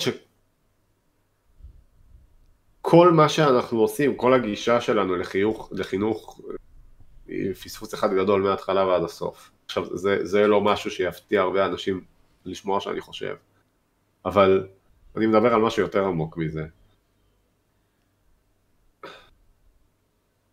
השאלה היא, האם אנחנו צריכים לחנך ילדים בחברה, או לגדל אותם כסוג של אה, פראי אדם, שהם כן מקבלים חינוך, אבל הם מקבלים חינוך מעצמם ומהטבע, ולא מהחברה, אוקיי? Okay? ואז להכניס אותם לחברה בגיל מאוחר יותר, אחרי שכבר במהות שלהם הם, הם פראי אדם. Mm. אז אתה אומר לחשוף אותם יותר לכאוס, בשלב מוקדם יותר. הגישה שאני מתאר היא, היא, היא במובן מסוים אה, חושבת אפילו שזה לא הכאוס, והכאוס האמיתי זה מה שקורה בגנים ובבתי ספר. הכאוס זה שאתה מגלה את האחר. הכאוס זה שאתה בתור פעוט בוכה, כי אתה יודע שזה ישפיע על ההתנהגות של ההורים שלך. Mm, שזה יעדן אותם. או יעדן אותם, או יגרום להם לעשות את מה שאתה רוצה. או יביא לך יחס כזה או אחר, נכון? ואז אתה מגיע לגן ואתה מגלה שיש, שיש ילדים אחרים ושכל אחד תופס את עצמו אחרת ביחס לאחרים ושיש כאלה שיותר טובים ממך בזה ויותר טובים ממך בזה ואתה יותר טוב בזה אבל אתה רוצה להיות כמוהו ואתה רוצה שהוא יראה אותך כמו שאתה רואה את עצמך. אבל הוא בחיים לא יראה אותך כמו שאתה רואה את עצמך כי הוא רק מתעסק באיך הוא רואה את עצמו. וזה ממשיך בעצם. זו החו, חוויית ההתבגרות במובן מסוים. הרי ההתבגרות היא, היא קשה, אני לא חושב שיש מישהו שיגיד שזה לא נכון. אה, זה קשה, אה, כל מה שקורה מאזור גיל 12, אפילו 11 אצל בנות, עד, עד שאתה בן איזה 17-18, זה, אה, אלו, אלו לא חיים קלים, אוקיי? ו, וכל ה... השנים האלו שאנחנו בעצם מייצבים את עצמנו או אה, מתהווים למי שאנחנו, הן שנים שמתאפיינות ב... בהתעסקות שלנו באחר ובאחרים. זו הסיבה לסבל כביכול. כי אתה okay. אוקיי? משווה את עצמך לאחרים בזמן שאתה צריך להתעסק בעצמך בכדי למצוא אותך?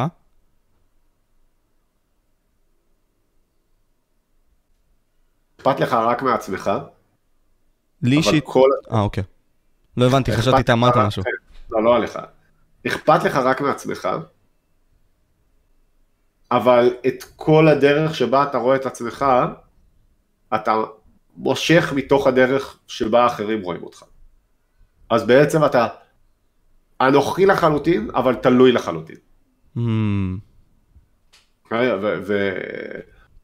המחשבה שלי זה האם אפשר לפחות להעיף את התלות.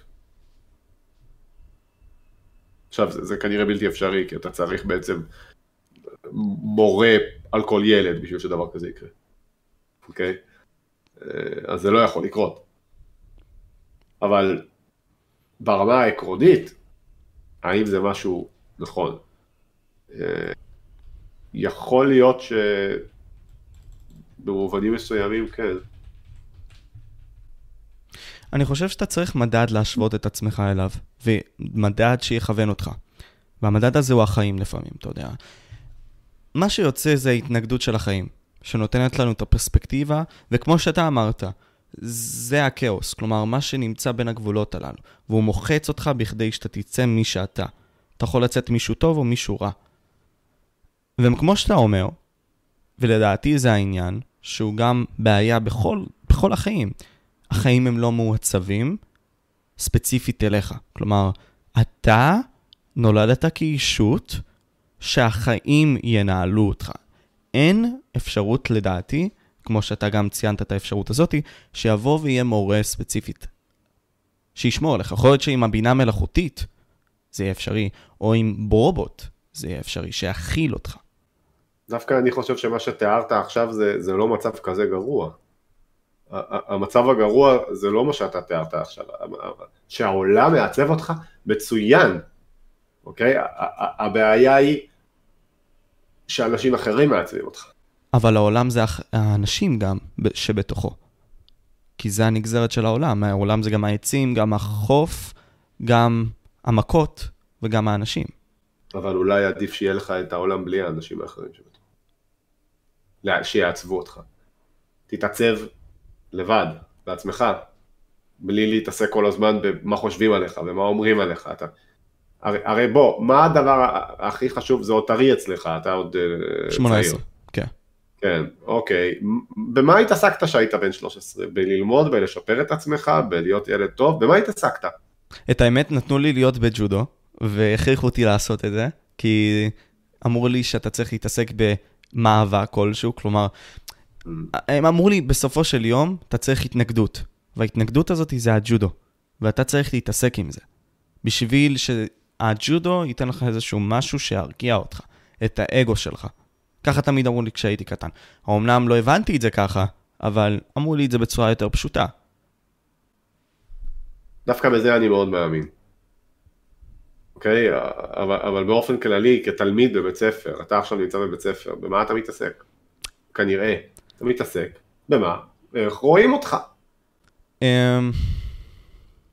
תשמע, בכיתה י"א, כשהייתה הקורונה, או י', לא, לא דווקא חשבתי על זה, חשבתי איך אני יכול להציל את עצמי. כי ראיתי את הדברים איך שהם הולכים. עכשיו, יכול להיות, ואני אזרום עם הטענה שלך, כי אני חושב שאתה צודק, שרוב האנשים מחפשים לקחת את המדד, והמדד זה האנשים האחרים. ואז איך אני עומד נגדם? אבל הבית ספר מלכתחילה לא נותן לך את החשיבה הביקורתית להבין מי אתה, או מה אתה, באסנס שלך, בבסיס. אז בגלל שהבית ספר מודד, מודד אותך על דברים שהם לא נכונים, אז גם המדידה שלך פה היא לא נכונה, כנגזרת מהמדידות הלא נכונות. כלומר, הכל מתערבב לך במוח. בעצם מה שאתה אומר זה שכך או כך אתה נמדד על ידי דברים לא נכונים, כי או שאתה מודד את עצמך לפי אחרים שהם לא, לא כלי, או שאולי הם כן כלי ראוי, אבל לצורך הדיון שלנו, שנינו יצאנו מנקודת הנחה שהם לא כלי ראוי. נכון. ו, ומצד שני אתה אומר, אז מה אם, אבל רגע, אבל, אבל אם לא הם, מה אמור למדוד אותי? ציונים? כמה קיבלתי? זה גם לא כלי ראוי, אפילו פחות ראוי. וזו הסיבה ש, ש, שאני אמרתי בתחילת הדיון הזה, ש, ש, שאולי אנחנו בכלל לא בכיוון. אבל אולי בכוונה עושים לנו את זה, שלא נהיה בכיוון. אני לא חושב שמישהו עושה משהו בכוונה, אני חושב שפשוט יש איזושהי מערכת שהיא כבר מאוד נוחה לכולם, ויש פה גם כבר עניין של מסורת, שככה זה נראה לנו שזה תמיד היה ותמיד צריך להיות, כן, ואין מה לעשות, זה ככה חיים, אוקיי?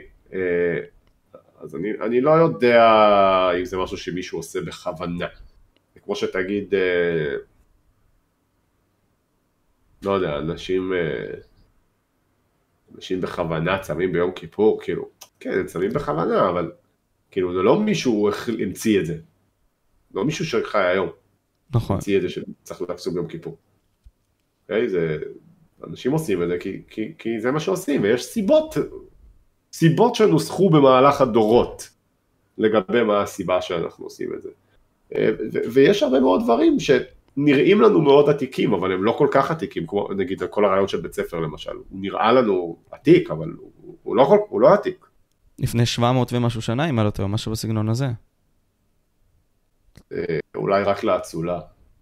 כן, זה בדיוק, לא, לא לאנשים בכללי, כן, לפני איזה 100 ומשהו, 200 שנה, משהו בסגנון הזה. בכמה אני, מקומות. אני, אני, אני לא רוצה להגיד סתם כי אני לא בטוח, אבל uh, סדר גודל של 150 שנה נשמע לי סביר. כן, אם אנחנו נכוון נשמה. אבל בוא אני אביא לך אנטיתזה למה שאתה אומר, לדעתי, עם יום כיפור.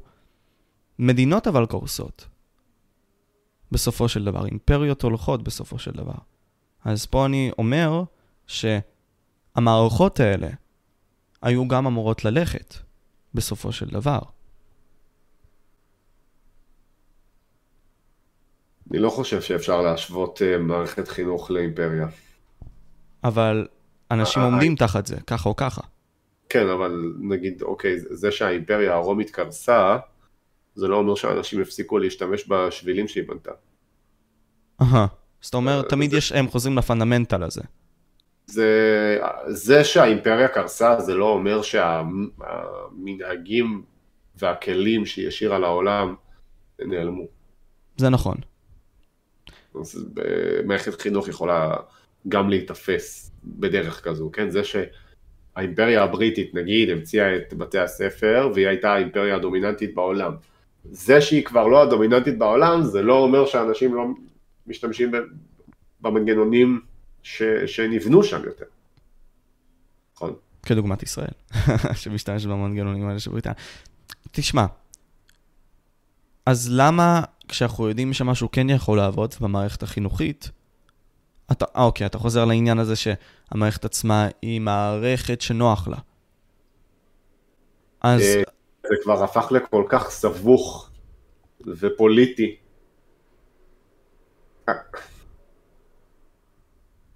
לנסות לחזק מסגרות ופרויקטים זו חרב פיפיות. תסביר מה זה חרב פיפיות, כן. חרב פיפיות זה, זה דאבל אדג' סורד, זה חרב שיכולה לחתוך לשני הכיוונים. נכון. היא יכולה לפגוע גם בך, לא רק, במש, לא רק בבעיה שאתה מנסה לפתור. כי אני עכשיו, יש לי צבא, אוקיי? ואני אומר, אני רוצה לחזק את הצבא, אז אני מוסיף חיילים, אבל בשביל להוסיף חיילים אני צריך גם להוסיף אנשי ביניים ובירוקרטיה וטה טה טה טה טה טה טה. ואז בעצם אני יוצר מפלצת, שאני לא אוכל להרוג ביום שאני ארצה. כי יש יותר מדי לא התנגדות. אוכל... כן, יש יותר מדי התנגדות, כי עכשיו חלק יותר מדי גדול באוכלוסייה, יש אינטרס בצבא, אוקיי? ו- ועזוב את זה, אה, ותמיד כן, ישראל, יגידו ישראל חייבת צבא, עכשיו, כן, ברור שישראל חייבת צבא. השאלה היא, הרי אנחנו לעולם לא נוכל להקטין את הצבא שלנו. אתה לא תוכל, אוקיי? כנ"ל לגבי מערכת החינוך. אתה רוצה עכשיו לעשות פרויקט ולהוסיף אה, מקצוע, לא יודע, אה, לא יודע, איזשהו מקצוע שהחלטת להוסיף למערכת החינוך, אוקיי? הוספת מתמטיקה. נגיד. אתה צריך אה, מישהו שאחראי על איך לבנות את המבחנים האלה, ומישהו שאחראי על לרכז את המורים, ומי אחראי על מה החומר החדשני, אוקיי? אתה צריך, פתאום יש עוד מלא אנשים שבתוך העניין הזה. ועכשיו אתה אומר, אוקיי, בעצם אני לא רוצה מתמטיקה, עזוב, אני מבטל את המתמטיקה. איך תבטל את המתמטיקה? תראה כמה, כמה אנשים יש כבר שמתעסקים בזה. כמה אנשים יש, יש להם אינטרס ישיר שאתה לא תבטל את זה. Mm-hmm. ושהם יסבירו לך כמה זה חשוב, וכמה אתה חייב בזה, אתה רואה איך זה קשור לצבא? נכון, אני רואה את זה. Okay. אוקיי? אה, וזה יכול להיות כל מקצוע, וזה לא חייב להיות גם צבא או בית ספר, זה יכול להיות כל תחום, כן, מערכת הבריאות. מחר תגלה שלא יודע, ש... מדינות שיש בהן רפואה מערבית, תוחלת החיים היא לא כל כך יותר ארוכה ממדינות שאין בהן רפואה מערבית. זה, זה לא המצב, אבל נגיד שנגלה את זה מחר בבוקר, אוקיי? נניח, למען הטענה. לך תפרק את מערכת הבריאות. אתה בחיים לא תפרק את מערכת הבריאות. תראה כמה אנשים עובדים שם, תראה לכמה אנשים יש עניין בזה, תראה כמה... אתה לא יכול לפרק את זה, אוקיי? זה... זה מאוד קל להוסיף שלבים ולהגיד הנה שיפרתי, חיזקתי, אבל בסדר, אוקיי, אבל מה יקרה כשתרצה להוריד שלבים? אתה לא תוכל. אז אפשרי לעצור את החיה הזאת או לא? כלומר, אה, זה, זה עניין. כי תחשוב, בסופו של יום, לנו, האנשים, יש כוח. והכוח הוא עצום, ואנחנו תמיד יכולים לשנות את הדברים, לעשות מהפכות וכל מיני כאלה. אפילו אם יש דברים שתלויים בכך. אני חושב שעכשיו יכולנו לעשות את זה. בגדול, בצורה מאוד גלובלית. מה עצר אותנו? צריך רצינית, אתה צריך אתה צריך כמות אנשים כל כך גדולה שתסחוב איתה כוח פוליטי כל כך גדול. אוקיי? זה לא כל כך פשוט. אה, בסופו של דבר, הספינה שטה. אתה יכול להחליף את הקברניט, אבל הקברניט עדיין ישוט אותו דבר. אם אתה רוצה לשנות לגמרי את איך שהספינה מתפקדת, יכול להיות שגם אם תחליף את כל הצוות זה לא יעשה את העבודה. אתה צריך להחליף את כל הספינה. ואז אתה אומר, רגע, האם אני רוצה להחליף את כל הספינה, רק בשביל לפתור את הבעיה הקטנה הזו? אבל זאת לא אוקיי, בעיה קטנה. יש לי בעיה עם מערכת החינוך נגיד, אוקיי? אני לא רואה דרך אה, לפרק אותה ולהרכיב אותה מחדש בלי לפגוע גם בחלקים אחרים של החברה, אוקיי?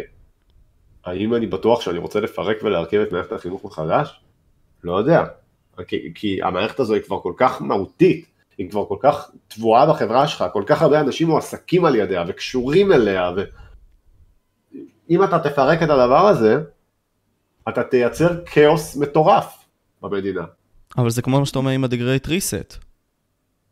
אה, נכון, יש פה איזשהו אלמנט של Great Reset, יש פה איזשהו אלמנט של לאפס, אבל שוב, כמה, כמה מובטלים אתה עכשיו מייצר אם אתה מפרק את מערכת החינוך ומורכב אותה מחדש? לא מעט. אבל אתה גם יוצר עבודה מחדש. כן, אבל אתה מייצר עבודה מחדש שהיא מן הסתם לא מיועדת למובטלים. זה נכון. האנשים שיצאו לאבטלה, אתה הוצאת אותם לאבטלה כי אתה לא רוצה אותם שם יותר. זה נכון. רוצה לפרק ולהקים מחדש כי אתה לא רוצה שאלו יהיו האנשים. או נכון. לא, או שהגישה. או שהגישה עצמה תשתנה, ואז אתה תכניס חלק מהאנשים, כמו שאתה אמרת. אוקיי, כמה מורים יש במדינת ישראל היום? לא יודע את המספר, אתה יודע? אני לא יודע, אבל אני מניח שמדובר בעשרות אלפים, לפחות, אם לא מאות אלפים. אתה בודק? אמ, כן, כן, כן. לפני הלמ"ס, רגע, שנייה. מערכת החינוך ככלל, יש בה 385 אלף. אוקיי. אתה ומתוכם רק שליש הוא מורים, כאילו, אז 120 אלף, בוא נגיד. אוקיי, אתה, אתה מבין מה זה? זה מלא. אתה רוצה לפרק את זה ולהקים את זה מחדש? זה, זה אחד המעסיקים הכי גדולים במדינת ישראל. אתה רוצה לפגוע, גם אם לא לפטר אותם, לפגוע בביטחון התעסוקתי של כמעט חצי מיליון איש, אתה יודע מה זה? טענה טובה. אתה יודע מה יקרה פה? זה טיפול שורש, שהפתרונות, רק לחשוב על פתרון לדבר הזה אמור לגרום לנו להזיע. אז כל אחד פשוט מגלגל, כולם יודעים שיש בעיה, אבל אף אחד לא מעז לגעת בזה, כי הם, כולם יודעים שהפתרון יכול להיות יותר גרוע מה, מהבעיה. זה נכון. וגם עם הגישה של בכלל הארגונים שיש לנו בארץ, שהם אה, מאוד שמרניים בנוגע לשינוי. כלומר, האנשים שם שעומדים הם אנשים שעמדו עשורים. אבל ברור שהם יהיו שמרנים לגבי ש, אה, שינוי, כי כרגע הם בעמדה טובה, אז למה שהם ירצו שזה ישתנה. אה, זה נכון. זה, זה מאוד נכון. בניגוד לחברות הייטק שכל פעם רוצות גם ראשי. ממשלה הם, הם תמיד שמרנים בפני שינוי. כי עכשיו אני ראש ממשלה, למה אני לא רוצה שזה ישתנה? כרגע אני ראש ממשלה, למה? אוקיי? כן. זה ברור. אז, אז בוא ננסה לפרק את זה כמה שיותר וננסה להתעסק בזה. בוא נתחיל ממה שאתה רואה כבעיה. אתה העלינו לבינתיים את העניין הזה של לפרק את המערכת זה משהו שישפיע על הרבה מאוד בני אדם, וכתוצאה מכך תהיינה התנגדות עצומה לשינוי. אם נפשט את הדברים. רק התנגדות עצומה לשינוי. גם אם בשינוי הזה לא הייתה התנגדות, גם אם חוץ מה-300 ומשהו אלף איש האלה שמועסקים, לאף אחד לא יהיה אכפת שאתה מפרק את זה ומרכיב מחדש. כולם יהיו בעד. עדיין השלכות כלכליות של דבר כזה הן עצומות. זה יכול להכניס אותך למשבר מטורף. אוקיי? אתה לוקח עכשיו כמעט חצי מיליון מקבלי משכורות במדינת ישראל. אוקיי? שהאנשים האלה גם עושים עסקים במקומות אחרים. נכון. אלה הלקוחות של הפיצוציות, אלה הלקוחות בסופר, אלה הלקוחות של הספרים, של החוגים, של ה... אוקיי? של, של, של, של הכל. הוצאת, להם עכשיו את האפשרות לקבל משכורת, פגעת בפרנסה של כולם. כל הכלכלה מקבלת מכה עצומה מדבר. מה גם שעכשיו יש לך אנשים שאוקיי, אני בן 45, אני מורה, בוא נאמר שאני לא מהמורים הטובים, והמערכת לא רוצה אותי יותר, מה אני אמור לעשות עכשיו? מה אני אמור לעשות עכשיו? אני מורה, אני 20, ב-20 שנים האחרונות אני מורה. אני עכשיו בן 45, יש לי עוד 20 שנים לפנסיה, מי ירצה אותי? אמת. אבל פה, זה בעיה אבל-. אבל פה זה עניין ש-The Great Reset רוצה להת- להיתקל בו. כלומר, זה ייצור בסופו של יום useless class כלשהו.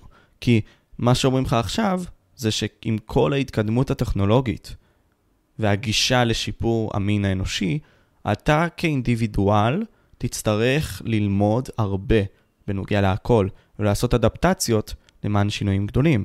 אז כלומר, מי שידע ללמוד ולהסתגל לכמה שיותר דברים, כי עוד פעם ניקח את הגישה הדרוויניסטית, המסתגל שורד, אז יהיה פה שכבה שהיא לא חכמה, שלא תסתגל. ודרפור, זה לא שהיא לא תשרוד, אבל תהיה עול על החברה. אבל זה כבר היום קורה, למה אתה צריך את הגרייט סיריסט בשביל זה?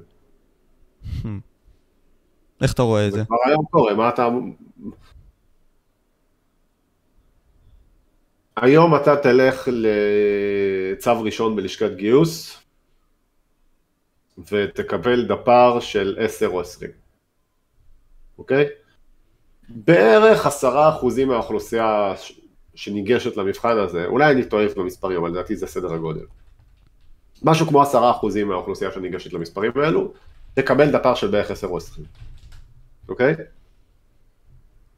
מי שמקבל כזה דפ"ר מקבל ז... אה, זימון לקב"ן, ואז אולי ימשך לפסיכיאטר כדי לראות האם יש בכלל טעם לגייס אותו לצבא, כי לצה"ל אין מה לעשות איתו. נכון. כן, אני לא, אני לא ממציא את זה, אני מכיר אנשים כאלה. שהם קיבלו דפ"ר 10 או 20, שזה בערך 11% מהאוכלוסייה לפי מה שאני רואה. כן, אוקיי, הייתי בערך קרוב, 11% בערך מהאוכלוסייה, והצה"ל צריך להחליט מה יש לי לעשות עם הבן אדם הזה. קשה לי מאוד ללמד אותו משהו, אוקיי? זה לא חדש. וזה צה"ל, אוקיי? צה"ל, איפה שאתה זוכר, אה, טוב, אתה, אתה עוד לא שירתת, אבל אני מניח שהרבה מה, מהאנשים שמאזינים לנו או צופים בנו כרגע שירתו, והם זוכרים שבצה"ל יש גם הרבה חומר אנושי שהוא לא בדיוק הטופ של הטופ. אז מה, יש עשרה אחוז מהאוכלוסייה שאפילו מתחת לאלה, ובכלל אין מה לעשות איתם, אוקיי? האנשים האלה גם, גם יהיו חלק מאוכלוסייה העובדת שלך עוד עשר שנים, עוד עשרים שנים, עוד שלושים שנים, אוקיי? אז אתה, אתה אומר, נכון, יש אנשים ש, שאין להם את היכולות אה, לדאוג לעצמם, וזה, אני לא יודע אם, אם זה פיצ'ר או באג אה, במערכת הדמוקרטיה הליברלית, אוקיי? אתה יכול להגיד שזה כאילו, אתה יכול להגיד זה באג, זה לא אמור לקרות, זה בעיה, זו תקלה. ואתה יכול להגיד לא, זה פיצ'ר, זה מצוין, כי מי שיש לו את היכולת הוא צריך uh, לחיות טוב, ומי שאין לו את היכולת, למה, למה הוא צריך עכשיו לשגע את כולם? מה זה בעיה שלי שהוא, שהוא לא יכול לעשות כלום? נכון. כן? להתווכח אם זה פיצ'ר או באג זה, זה, זה, כבר, זה כבר עניין אחר, אבל זה המצב. אוקיי? אתה, אתה רוצה... טוב, אני מניח שאנשים עם דפ"ר 10 ו-20 הם, הם, לא, הם לא מורים בבתי ספר, אבל... אבל... אה, יכול להיות שכן גם. לא, לא, לא נראה לי אתה מבין איזה רמה צריך להיות. הרף נמוך, אה, אבל אה, לא עד כדי כך נראה לי. כן, בדיוק. אז כבר עכשיו יש לך את הבעיה הזאת. מה אתה עושה עם האנשים? אבל לא יהיה להם... אבל תדמיין את זה ככה, אותם אנשים עם דפ"ר 10 ו-20, בוא נצא מנקודת הנחה שהם עדיין אורגניזמים שהולכים ונושמים, הם אנשים עם צרכים, אנשים עם מחשבות, ואם אתה לא תמלא להם באיזושהי תעסוקה, אז, אז רגע, מה, מה האנשים האלה עם דפ"ר 10 ו-20 לדעתך עושים בחברה היום? כלומר, מה, הם, ממה הם חיים?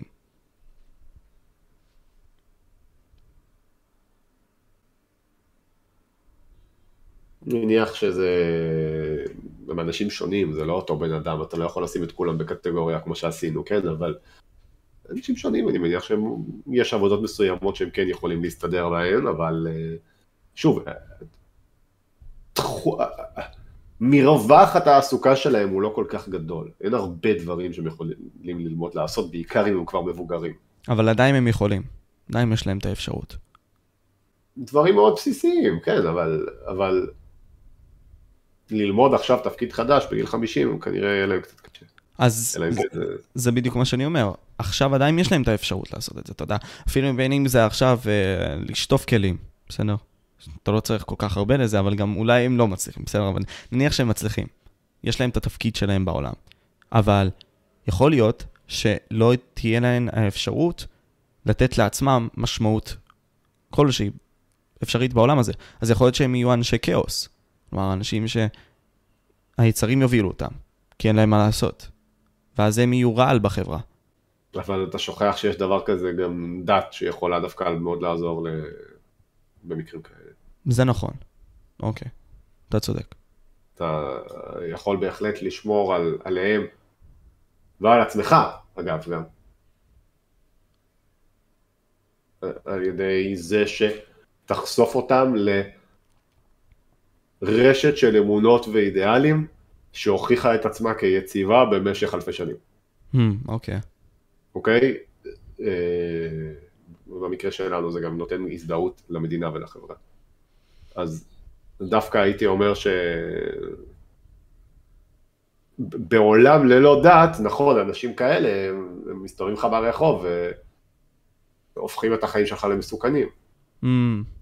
אבל בעולם עם דת, דווקא הם מתעלים והם יכולים גם להיות כוח טוב בעולם, שעושה את העולם מקום יותר טוב בשביל כולם. אז זה, זה חוזר לעניין הזה. בוא ניקח את האסלאם, סבבה? כדוגמה שהיא מאוד, לדעתי מאוד נכונה למה שאנחנו אומרים. יש הרבה מאוד אנשים בחברה הזאת שהם מאוד בורים, אבל הדת מהווה להם איזשהו כלי חינוך, אם אנחנו נחזור לארגומנט הזה. אז אולי העולם מחדש צריך להדריך את אותם אנשים, אם אנחנו נתעסק בלפתור את הבעיה הזאת בשבילם, שהם ימלאו את הצורך של העולם בכך שהם יעמדו.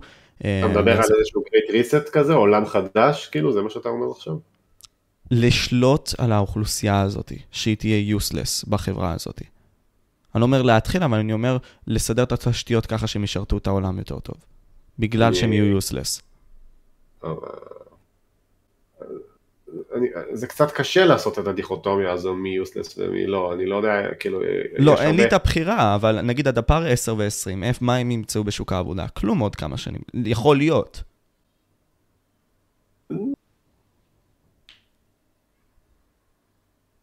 אני מניח שיש ויש.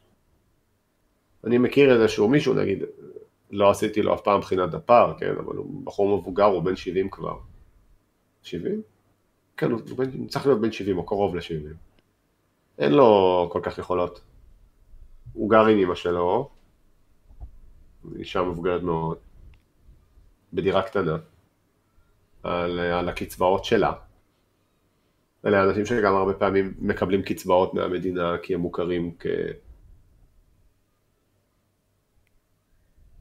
למשל, אני מכיר מישהו כזה בן 20 וקצת, שיש לו תעודת נכה והוא מקבל קצבה. כן.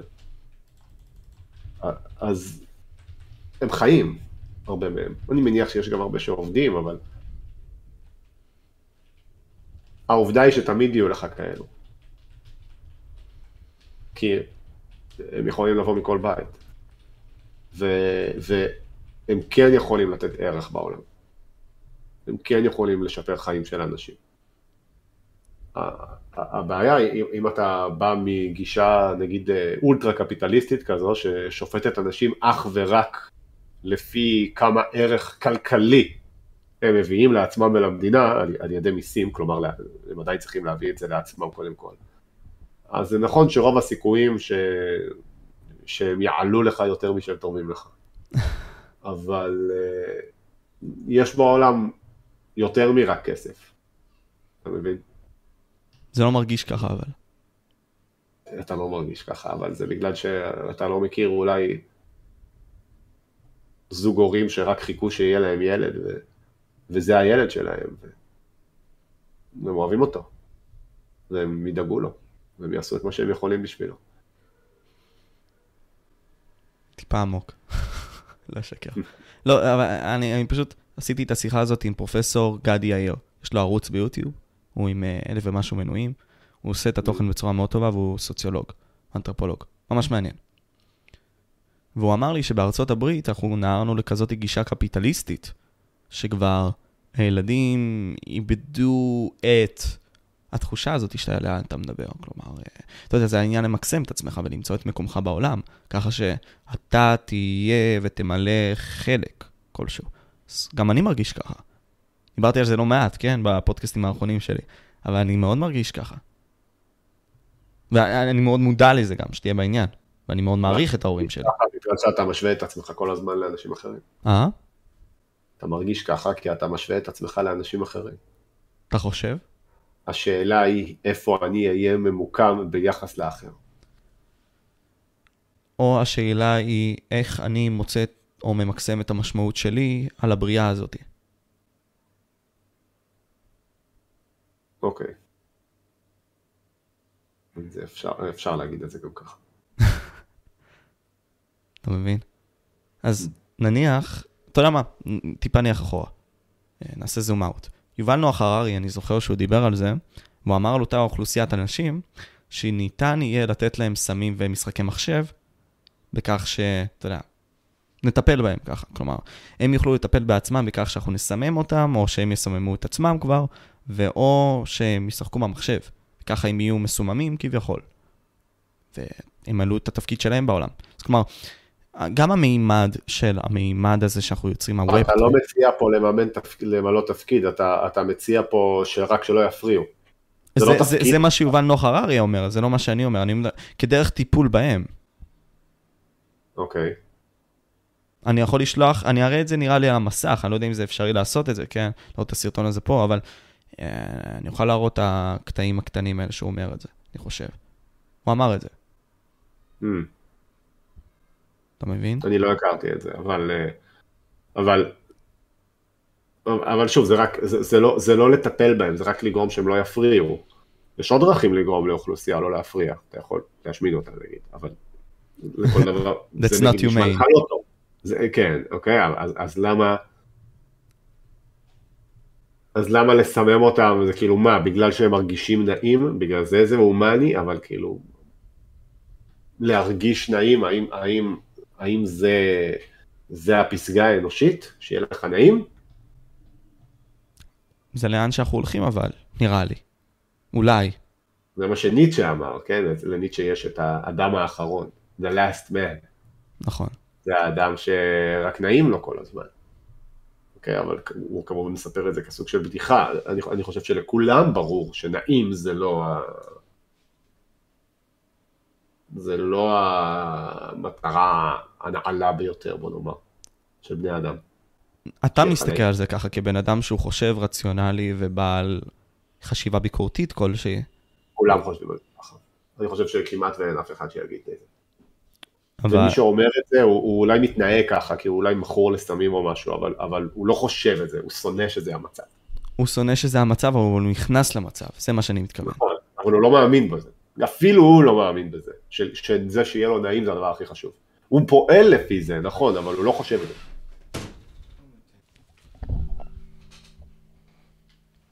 אז דורן, אתה אמרת, רגע, בוא שנייה אני אמקם את האוזניות, אז אתה כאילו אמרת שגם אם הם יודעים שהם עושים את זה, הם שונאים את זה. כלומר, גם אם הם יודעים שמה שהם עושים זה תענוג עצמי, הם לא אוהבים את זה, אבל הם עושים את זה בכל מקרה. אז החברה היא כזאת, אבל.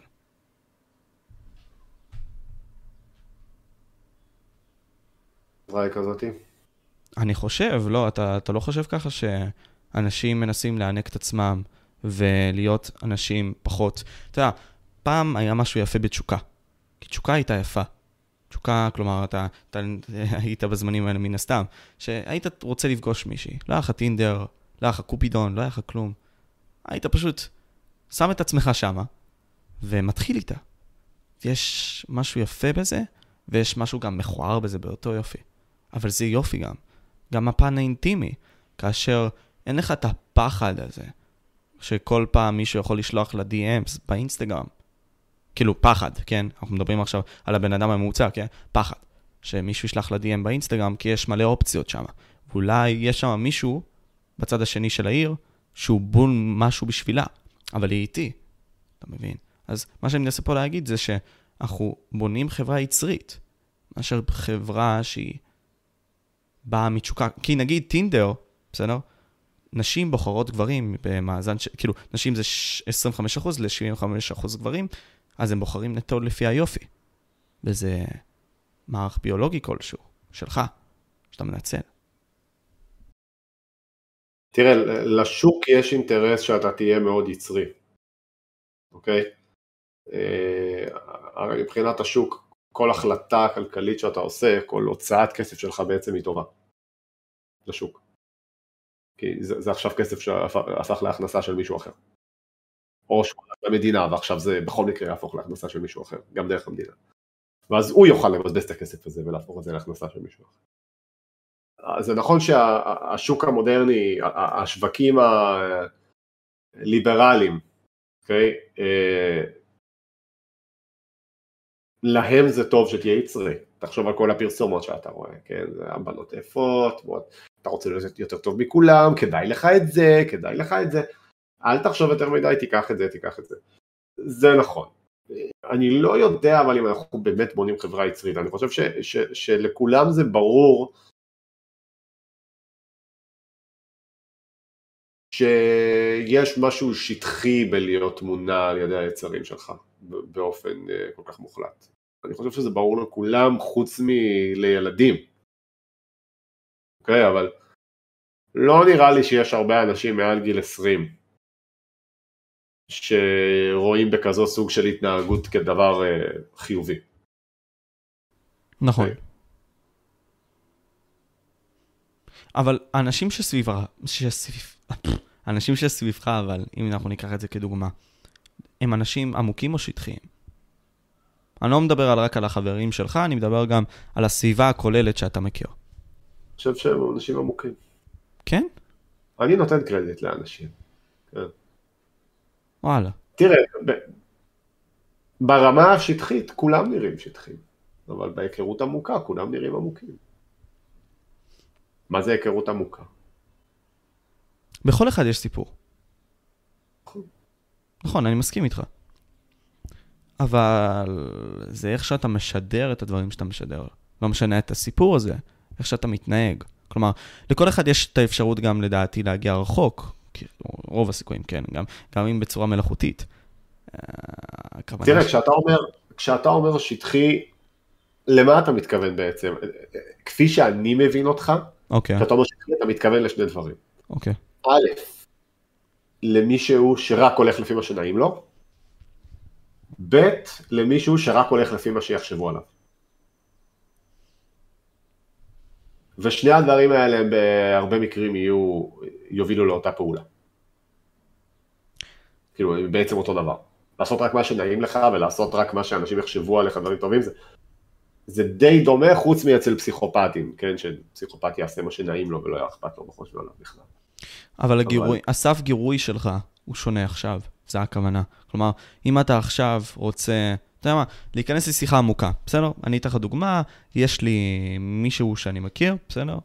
אה, ואני מנסה להיכנס איתו לשיחות מאוד עמוקות, אה, להתעמק איתו. וזה לא רק אינדיבידואל, אפשר לקחת את זה לכל מיני אנשים בסביבה שלי, אישית. יכול להיות שהסביבה שלי היא כולה כזאתי, או יכול להיות שאני הבעיה, אבל נניח את זה ככה, שאובייקטיבית, לוקחים שני אנשים, הם מדברים, והבן אדם השני לא רוצה בכלל להתחכך. אנחנו חברה שנוטה לא להתחכך, או להתחכך יותר מדי. נכון. דבר איתו על הדבר הנכון, הוא יהיה יותר עמוק. אבל אם אני אדבר איתו על איכות הסביבה, ולא אדבר איתו על, אתה יודע, הבעיות העמוקות של החברה, יכול להיות שהוא יתפוס את זה בצורה אחרת, אתה מבין? נכון, אבל אתה, אתה שופט, אתה לא יכול לשפוט אם בן אדם הוא עמוק או שטחי, רק לפי מה שעמוק או שטחי אצלך. Mm, אוקיי. Mm, okay. נכון?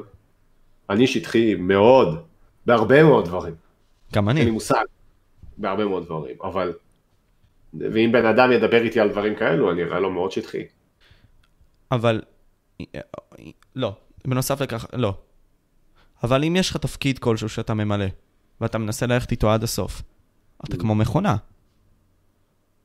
אז השטחיות באה מכך שאתה ממלא רק את התפקיד שלך. Mm. הבנתי מה אתה אומר. כלומר שאתה לא מעבר, שאתה סופר ממוקצע. כולנו יכולים להיות צמוקים, זה אני מאמין גם. כלומר, אה, אם אני אשאל אותך לגבי מה הסיפור שלך, זה יכול להיות שאלה טובה. אתה מבין? לא כולם רוצים לספר את הסיפור שלך. זה נכון, אבל כמו שאתה אומר, אפשרי תמיד למצוא את המשמעות העמוקה ולהיכנס איתם לעומקם של דברים. אז הכוונה שלי הייתה אנחנו נעשים מכונות, אבל אנחנו בני אנוש. אנחנו ממלאים את הכלי הקפיטליסטי הזה עד הסוף, כחברה מערבית. זה עובד לא רע, מבחינת יצור עושר.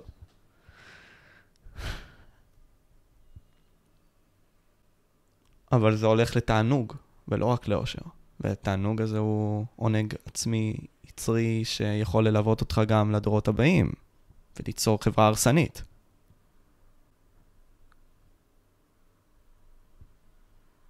תראה, גם, האנש... גם אם אנחנו אומרים, נגיד שלעשות את זה לתענוג זה לא טוב, אוקיי? בוא נגיד שזה לא טוב לבזבז כסף רק בשביל תענוגות, אוקיי? אוקיי. אז אל תעשה את זה. אבל אה, כשמישהו אחר עושה את זה, זה טוב לך. אז מה אכפת לך?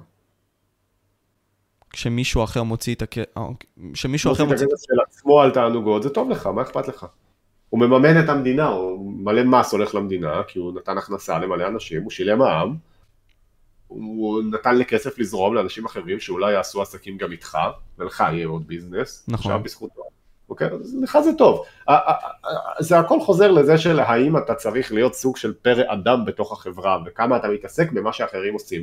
מה אכפת לך שאנשים עושים מה שנעים להם, זה טוב לך. הסיבה היחידה שזה רע לך, היא שאתה משווה את עצמך אליהם. ואתה אומר, אה, להם יש כזה ולי אין. זה הדבר היחידי שמפריע לך. אני משווה אותם כי אני בן אדם וגם אתה בן אדם ואנחנו בני אדם. לא כי אני משווה את, את הביצוע שלי אליהם בהכרח. זה לא אבל רק הביצוע, אוקיי? שבן אדם הולך ומסתובב עם שעון של 100 אלף שקל, אוקיי? נכון. אין יותר תענוג מיותר מזה, אוקיי? אבל זה כדי שיראו איכשהו, עכשיו לך- זה כדי שיראו איזה מצליח הוא ואיזה טוב הוא. עכשיו, לך זה טוב שהוא בזבז 100 אלף שקל, לחברה, לכלכלה, נכון? נכון, זה טוב לך שהוא עשה את זה, הבחירה הזו טובה, הבחירה הזו שלו, שנגיד בעיניי וכנראה בעיניך גם היא מטופשת ומוזרה, זה טוב לך, עדיין. אז למה זה מפריע לך? למה זה מפריע לך? כי אתה משווה את עצמך אליו. אם לא היית משווה את עצמך אליו, זה לא היה מפריע לך. זה היה רק טוב לך. Mm, וזה גם אה, אה, מתקשר למה שאמרתי בהתחלה, של האם אנחנו בכלל לא בכיוון, האם אנחנו צריכים לנסות לגדל פראי אדם, ואז להכניס אותם לחברה בתור אינדיבידואלים, ולא בתור אנשים שחוברתו בילדותם. אז אתה אומר שעדיף שהם יעשו את הטעויות כבר מוקדם יותר, בכדי שהם יימנעו מטעויות גדולות כשמאוחר יותר. לא, זה לא מה שאני אומר, אני אומר שעדיף ל- למצוא את הדרך לגדל אנשים שלא מתעסקים באנשים אחרים באותה כמות שאנחנו מתעסקים באנשים אחרים, אם זה בכלל אפשרי, אני לא יודע אם זה אפשרי. אבל אם הייתה דרך לעשות את זה, אני חושב שזה זה החינוך הטוב ביותר שאפשר לתת. אבל אני תמיד מחפש, גם אתה, אה, בצורה תת-מודעית כלשהי, approval לגבי הדברים שאתה עושה, בין אם זה... אני לא גדלתי כפרא אדם, אבל אני אומר שאולי אם הייתי גדל כפרא אדם, מה ההגדרה שלך לפרא אדם, אם אנחנו נזרום למען הטענה כאן? אולי זה האדם שהוא השופט היחידי של עצמו. אבל פרא אדם מבחינתי זה מישהו שעושה כל מה שבא לו כשבא לו. לא, אני מתכוון לפרא אדם ב- ב- במובן החברתי, שהוא הוא, הוא לא מחוברט. הוא לא ברברי, הוא לא כאילו אין לו ידע ואין לו זה ואין לו איפוק, אוקיי? הוא פשוט לא מחוברט. הוא לא עבר תהליך של חברות בשנות ההתהוות שלו בתור ילד ונער. הוא לא התעסק בלהבין את מערך הכוחות החברתי. הוא אאוטסיידר. לא אכפת לו מה אנשים אחרים עושים. לזה אני מתכוון. אבל החברה הפוליטית רוצה שאתה תהיה חברותי. כלומר, מהחוקים שהם מציבים לך כשאתה קטן. זה נכון. אני לא יודע אם זה אפשרי, אמרתי. מעניין. יכול להיות שזה הכי טוב אבל. גם לא יודע אם זה הכי טוב, אבל יכול להיות שזה הכי טוב. העניין, אם נחזור למה שאתה גם אמרת לי לפני כן, עניין עם המכונה, ואנחנו בני אדם בתור מכונה פועלים.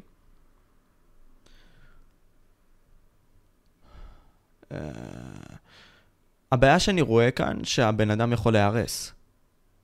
כלומר, אה, להיות חלש. ול- ה- הרף שלו, של מה שהוא יכל להיות, יכול להיות חלש. זאת הכוונה שלי. כלומר, מבחינה, אתה יודע, בסופו של יום אנחנו בני אדם, וכל מה שיש בתוכנו זה היצר, והוא יכול לצאת בכל מיני דברים אחרים. כלומר, בין אם זה בתשוקה, היצר הזה יכול לצאת. בין אם זה באהבה ללא תנאי, היצר הזה יכול לצאת. בין אם זה, ב, כמו שאתה ציינת לפני כן, אמונה, היצר הזה יכול לצאת. אבל הוא חייב לצאת מאיזשהו חור. כי אם הוא לא יצא מאיזשהו חור, אתה תיצור בן אדם פראי, מהמשמעות שלי, פרא. כלומר, בן אדם שהוא עושה כל שהוא רוצה מתי שהוא רוצה. ומבחינתי זה הרסני. כלומר, אתה תצטרך או להכתיב לו יסוד מסוים שיגרום לו להאמין, לא משנה מה, שתמיד יש משמעות למה שאני עושה, ואז אתה יודע, זה ככה לצאת מידי חובה, אבל אנחנו חיים בחברה מערבית שתגרום לך גם לא לחשוב ככה, כי אתה אדם חושב. אז זה פתרון קל, בוא נתעמק על זה.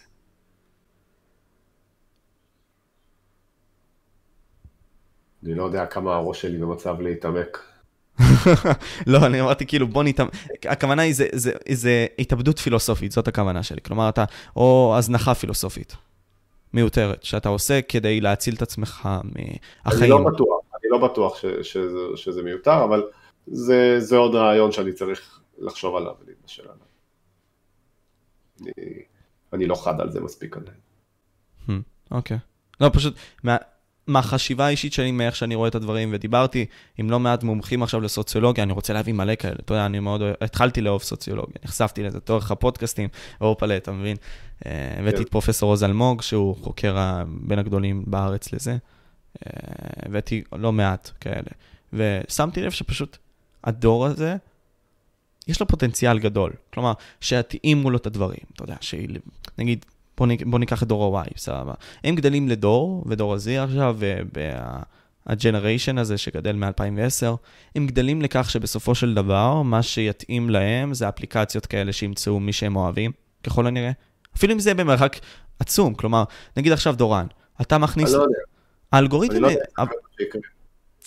אבל תחשוב על זה. לא אבל פייסבוק עושה את זה כבר. כלומר, מסלילה את הדעת של האנשים. מתרחקים מפייסבוק. אבל יש את אינסטגרם שנשלט על ידי פייסבוק, או וואטסאפ. אנשים- התרחקו מאינסטגרם גם. אתה באינסטגרם? מר דורן? קצת, כן. אבל אנשים התרחקו מהאינסטגרם. אבל זה נגמר פה?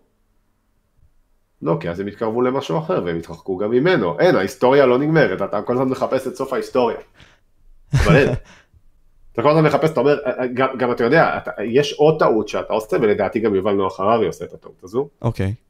של להגיד, אוקיי, נכון, זה לא סוף ההיסטוריה, נכון, אבל המגמה היא תמיד תהיה אותה מגמה. שזה גם סוג של סוף היסטוריה, כי אתה אומר, אוקיי, הגענו עכשיו לעידן שתמיד הכל האפליקציות ותמיד הכל, אז הנה, אז הכל עוד יותר יהיה אפליקציות ועוד יותר יהיה אוטומטי. רגע, מה אומר לך שזה באמת מה שיקרה? מה אומר לך שזה לא יתהפך? מהמם. אוקיי, אתה אומר, אה, יובל נוח הררי, שהוא אומר, אה, מדינות בעולם אה, ילכו ויהיו פחות מדינות והאנושות תתאחד, כי זו המגמה. אוקיי, נכון, זו הייתה המגמה בכמה מאות שנים האחרונות, מה אומר לך שזה... או הוא יגיד כמה עשרות אלפי שנים, כן, אבל מה אומר לך שזה, שהמגמה הזאת תימשך? אז אתה אומר שאני ויובל נוח הררי משקיעים במגמה, אבל היא יכולה לקרוס בכל רגע. פוטנציאלית, פוטנציאלית, אין לא לדעת. אבל, כן, שאתה מנסה לעשות איזושהי השלכה לעתיד באמצעות המידע שזמין לך כרגע, אבל חסר לך, כאילו זה לא... אתה היית יכול להגיד, אוקיי, בוא ניקח דוגמה אחרת, אתה עכשיו חי, ב, לא יודע, ב-200 לספירה, והנצרות מתפשטת בעולם בקצב מטורף, ואתה יושב, מר יובל נוח הררי, ואתה מסתכל על זה ואתה אומר, אין, אני, ההיסטוריה האחרונה מלמדת אותי שהנצרות הולכת להשתלט על העולם וכל העולם יהיה נוצרי. זה מה שההיסטוריה מלמדת אותך, זה, זה, אבל זה לא מה שקרה. אוקיי? זה, זה שמגמה, נכון, זאת דת גדולה, אבל זה שמשהו במגמה מסוימת זה לא אומר שזאת תמיד תהיה המגמה. אבל, אם אנחנו ניקח טענה אנטיתזה לזה, בסופו של יום מגמה אחת תצלח, מהמגמות האלה. עכשיו לא. מעניין לחשוב על זה. לא. אם היה סוף להיסטוריה, בסופו של יום מגמה אחת הייתה מצליחה. אוקיי? אם היה סוף להיסטוריה. אבל אין סוף להיסטוריה. אתה עכשיו אומר, כן, הדמוקרטיה המערבית זה בסוף מה שניצח. זה לא בסוף מה שניצח, זה מה שניצח נכון לעכשיו, אתה לא יודע מה אבל בסוף. אני, הטענה שלי שהדמוקרטיה דווקא תהפוך לדיקטטורה כלשהי, בצורה כלשהי. אוקיי, בסוף? אולי תחזור לדמוקרטיה אחר כך. לא, לא, לא אמרתי את זה, תשמע, מה שאני, מה שאני אומר עכשיו, מבחינת התרחישים, אין בסוף. מה זה בסוף? זה נכון, אוקיי. אני מדבר על תרחישים שיכולים לקרות ב-50-100 שנה האחרונות. הבאות, סליחה. אוקיי. אז אולי אני אומר בסוף, אבל זאת הכוונה שלי. אני מאמין שעכשיו יכולים לבנות לי ולך אפליקציות, שיכולות אוקיי. מחר להגיד לנו, דורן, מי יותר מת- מתאימה לך? כלומר, אה, אתה מדבר עברית, יפה, זה מתאים דבר אחד. בספוטיפיי, באלגוריתם שם, אתה שומע את השירים האלה והאלה. נכון, אתה צודק, אוקיי. באינסטגרם אתה עוקב אחרי, אה, מי אני זוכר שאתה עוקב אחריו באינסטגרם? אורן סמאג'ה, סתם דוגמה. אתה עוקב אחרי... אה, לא מעט אנשים שם, אוקיי? אתה, אתה אוהב ספורט, אתה אוהב את יוסיין בולט, אתה עוקב אחריו, סתם דוגמה, כן? אה, אוקיי, אז בוא נעשה לך מאץ', כלומר, אתה אוהב את הספורטאית הזאתי, שהיא פילוסופית, שגם יכולה לאתגר אותך בכל מיני דברים, כי אתה אוהב להיות מאותגר. אז בוא ניתן לך אותה, לא משנה איפה היא נמצאת, ואני אחבר אותך באפליקציה, וזה ווין ווין. כי כלומר, אתה מוצא את הטובה שלך לנצח, ואתה יודע, אנחנו מרוויחים בזה שאתה משלם לנו. גם אם נצא מנקודת ההנחה שדבר כזה יכול לעבוד, בוא ניתן לך את זה נגיד. אני לא חושב שזה יעבוד, כן, אבל זה נקודה שהעלו לא, לפני כן. בוא נגיד, אוקיי, מה הבעיה בזה? כי בסופו של יום יש יחס לא שווה בין גברים לנשים. וגם אם אני עכשיו, סתם דוגמה, מוצא את האישה הזאת כמתאימה לי, יכול להיות שהיא פוטנציאלית יכולה להיות גם אישה הכי טובה לבן אדם אחר. אוקיי. Okay. למה זה בעיה? איך זה שונה ממצב של היום? איך זה פחות טוב מהמצב הנוכחי?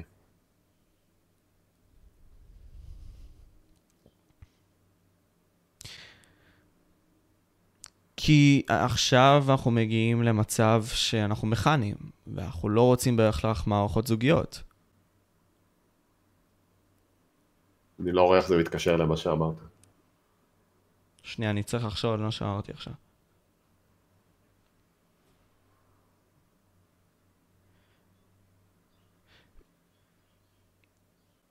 אני לא רואה בזה כמשהו רע, בסדר? בינתיים לפחות, אני לא רואה בזה כמשהו רע. נראה לי הגעתי לאיזושהי מכסה במוח שלי עכשיו, כן. כן, מקרוב לשם גם. עבדנו קשה. לא, אתה יודע, אני אספר עכשיו, אה, היה לי ראיון עם פרופסור יוסף אגסי, סבבה? והוא פילוסוף בן 95, כן? ואתה יודע, תוך כדי, כשניהלתי איתו את השיח, וזה היה שעה וארבעים של שיח, הגיע לי לפעמים המצב שאני לא יודע אם אתה הרגשת את זה מתישהו, אבל אני די בטוח שכן, שפשוט המוח שלך נכנס קירות כאלה, וזה כאב לך ממש. וכזה, המוח הגיע ל overload כזה, שאתה פשוט אומר לעצמך כזה, what the fuck, מה קורה לי פה? ואתה מפסיק פשוט, אתה רוצה להפסיק. Mm-hmm. קרה לך את זה? לא עם כאבים, אבל זה קורה לי כל יום. אז לי, לי, נגיד, זה קרה עכשיו, אבל בצורה light. אז תדמיין שלי, בריאיון הזה, זה קרה באמצע השיחה, תוך כדי שאני מדבר איתו, ופשוט מרגיש לי כאב צורם. כאב של כאילו, אני פשוט, זה כמו שאני עכשיו אשפשף את עצמי בצורה מאוד חזקה, ואמשיך עד שאני מגיע לשכבת בשר. ככה הרגשתי. ואני לא ידעתי מה לעשות, אבל המשכתי. אבל מעניין. כאילו, הגוף, של, הגוף שלך הגיע למכסה כלשהי. אז לא יודע, בינתיים אני אזרוק את הנושא הזה לצד, כי אני לא יודע כבר מאיפה אני ממשיך מפה לדעתי. אבל אתה רואה את המין האנושי שלנו, בצורה יותר אופטימית ממני, אני חושב. בסך הכל, אם אנחנו נסכם את הדברים האלה. לא. אז תסביר את עצמך. לא אני לא אופטימי, אני... זה לא שאני אופטימי, אוקיי? הסיבה... הסיבה שאתה חושב שאני אופטימי זה בגלל שאני מראה את החסרונות בהצעות שלך. אתה אומר חייב לשנות משהו ואלה ההצעות שלי ואז אני אומר לא אלה הצעות לא טובות. זה לא אומר שאני אופטימי לגבי האנושות זה רק אומר שאני פסימי לגבי ההצעות. או... עוד יותר פסימי. אז מה אתה חושב יכול להיות יותר גרוע? כלומר, מה ברעיונות שלך מהווה פסימיות כלשהי בנוגע לעתיד הקיים? או העתיד העומד לבוא יותר נכון. לא מרגיש שיש לי כל כך רעיונות, אני אגיד לך את האמת, אני פשוט... אני חושב שרעיונות לשינוי חברתי הוכיחו את עצמם היסטורית כעושים יותר רע מטוב. זו הסיבה שאני לא כל כך אוהב את כל הרעיונות האלה, כן? ממשלה עולמית, Great Reset, אה, הולכים לכיוון הזה, הולכים לכיוון הזה, אתה לא יודע כלום, אתה לא יודע מה יהיה, תנסה לעשות את הכי טוב עם המצב שמתפתח ומשתנה לנגד עיניך כל הזמן, ושיהיה לנו בהצלחה. כי אני חושב שגם אנחנו בני אדם שהם זומבים בסופו של יום, וגם אם אתה רוצה להתעמק במשהו, שאנחנו בני אדם לא. שאנחנו זומבים, כלומר, אה, מה הכוונה שלי? אתה צריך להתאמץ או להיכנס לאיזשהו עץ אחד, בשביל להיות בחברה הקפיטליסטית הזאת עם משהו טוב. ובהתאם לכך, אם אנחנו ניקח את הדוגמה של ה multitasking, אתה מאבד את עצמך בשני הדברים גם, אם אתה תעשה אותם. אז הכוונה שלי היא כזאתי, אם אתה רוצה למקסם את עצמך בחברה שלנו היום, אתה צריך להתרכז במשהו אחד. וזה מונע Mm. ממך, כבן אדם חושב, בן אדם ידען, בן אדם שיכול להיחשף לכל מיני דברים, לחשוב ב- בפרספקטיבה הרחבה של הדברים. ואז אתה זומבי, כי אתה עושה תפקיד אחד וזה, אתה יודע, אתה מבין? ואין מעבר לזה. מאוד מעניין מה שאמרת עכשיו, אוקיי. זה מבחינתי איך שאני רואה את הדברים, לא? יכול להיות שאני טועה. פה מה אתה חושב? אה, שזה מעניין. אני חושב שמה שאמרת מעניין. כי אם ניקח את הניסוי עם הגורילה, שאני מניח ששמעת עליה בפסיכולוגיה עם פיטרסן, פיטרסן מעלה את הדבר הזה שיש גורילה, אוקיי? אה, לא, היא לא נכנסת עדיין לפרים, יש איזשהו משחק כדורסל, בסדר? אה, אוקיי, כן, בסדר. והם, יש שתי קבוצות, הם זורקים אחד לשני את הכדורסל, זה היה חדש. נכון. בתור ילד ראיתי את זה. אז הגורילה פתאום נכנסת לפריים, תוך כדי שהם משחקים, ובגלל שאנחנו בני אדם שצריכים להתרכז במשהו אחד, וזה למה החברה הקפיטליסטית היא חברת, חברה מדהימה, בזה שהיא גורמת לך להתמקצע במשהו אחד ולהיות בו הכי טוב, כי זה מה שבני אדם צריכים, ביצר שלהם. אז אם אנחנו כאילו ננתח את זה לדעתי. ו- אז, אז הגורילה באה ועוברת, ובסופו של יום, כאילו, אנחנו מחמיצים את התמונה הכללית, ומעטים מאוד מצליחים לראות את הגורילה. אז פה גם הקונספירטורים יכולים כ- להיראות כאנשים בסדר בחברה הזאת. ומעניין אותי, החש... אתה יודע מה, מעניין אותי לחשוב מה אתה חושב על קונספירטורים בקטע הזה. כלומר, אם מה שקרה עכשיו עם הקורונה, החיסונים, הרפואה, אתה יודע, הם, הם צריכים לחיות, הרופאים, אבל הם זומבים באיזשהו שלב. כלומר, הם לא חושבים מעבר, כי הם צריכים למלא תפקיד בחברה, ובשביל להיות הכי טוב אתה צריך להתעלות ולחשוב רק על המסלול הזה. אבל אם אתה תנסה לצאת ולהסתכל על זה קצת שונה, אתה יודע, אה, זה לא ייתן לך איזשהו משהו טוב ובנפיט. כי גם החברה תעניש אותך אם תחשוב אחרת. אני חושב שקונספירטורים, קונספירציות באופן כללי, יש לי תחושה כזו, שאלו רעיונות שמתחילים על ידי אה, איזושהי פרנויה או אובססיה, אנשים שמשהו לא בסדר איתם.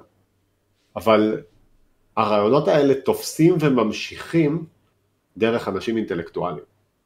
כלומר, יש משהו מאוד אה, אינטלקטואלי, טועה כנראה, ברוב המקרים, אבל אינטלקטואלי, בכך שיהיה לך את הדחף הזה להגיד לא נכון, כולכם טועים ואני אראה לכם עכשיו למה, ואני אשלוף לכם כל מיני טיעונים וראיות, אה, בין אם יותר הגיוניים או פחות הגיוניים, ואני אראה לכם שאתם טועים.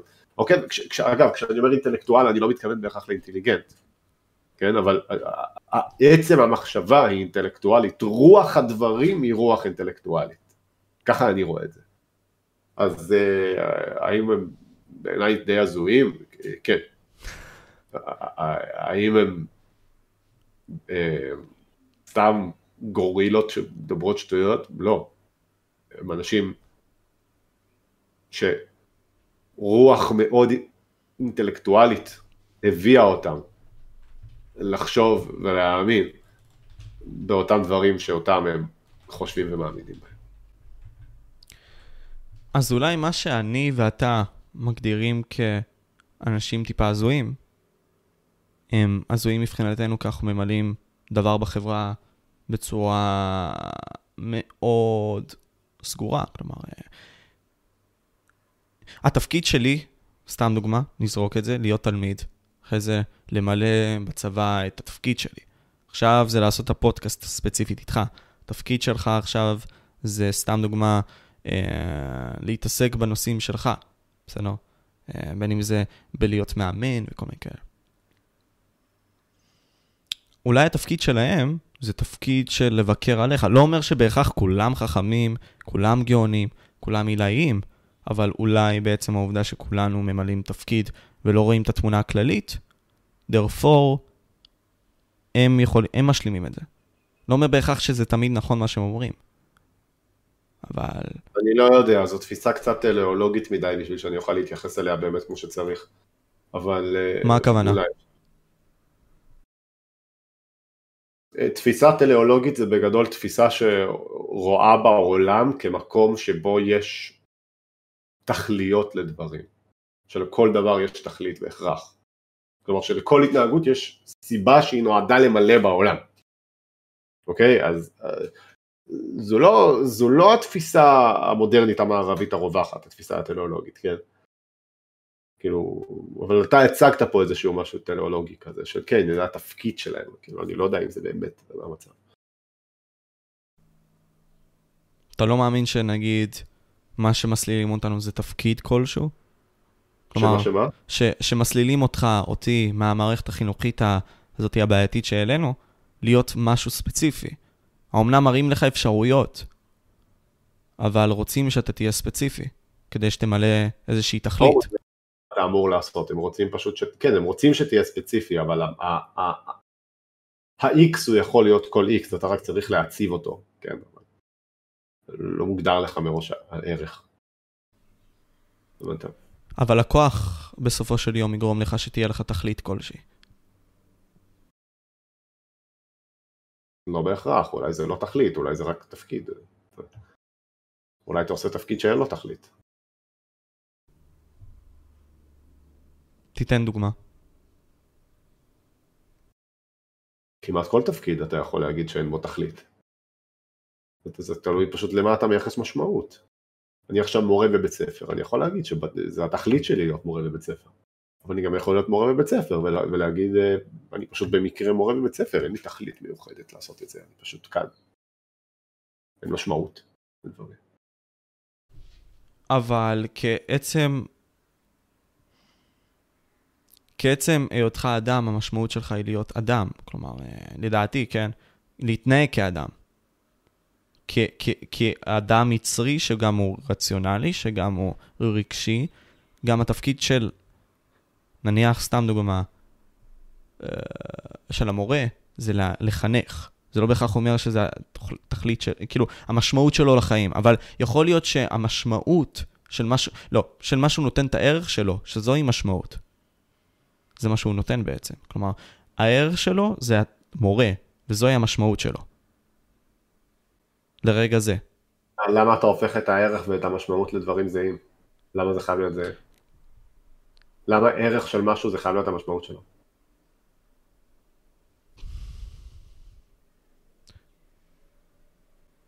כי... כי 100 דולר זה דולר. והמשמעות שלו זה כסף, כלומר, למלא...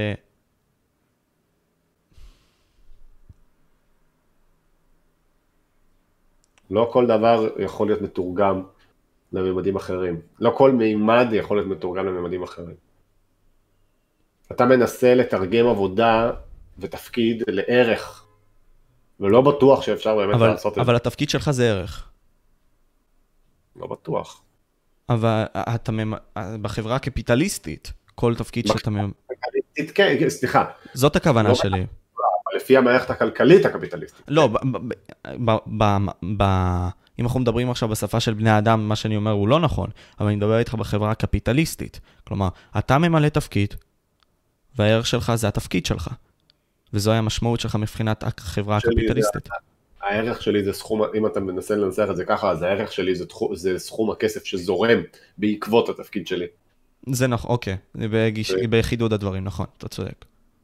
אם אבל, אתה מנסה לנסח ככה. אבל זוהי המשמעות שלי בחברה הזאת. אם אתה מנסה להפוך הכל לכסף, אז כן, אבל אני לא חושב שהעולם עובד ככה. זה גישה מרקציסטית, אתה אומר. Mm, אני לא יודע איזו גישה זו. לא נראה לי שהיא מרקסיסטית.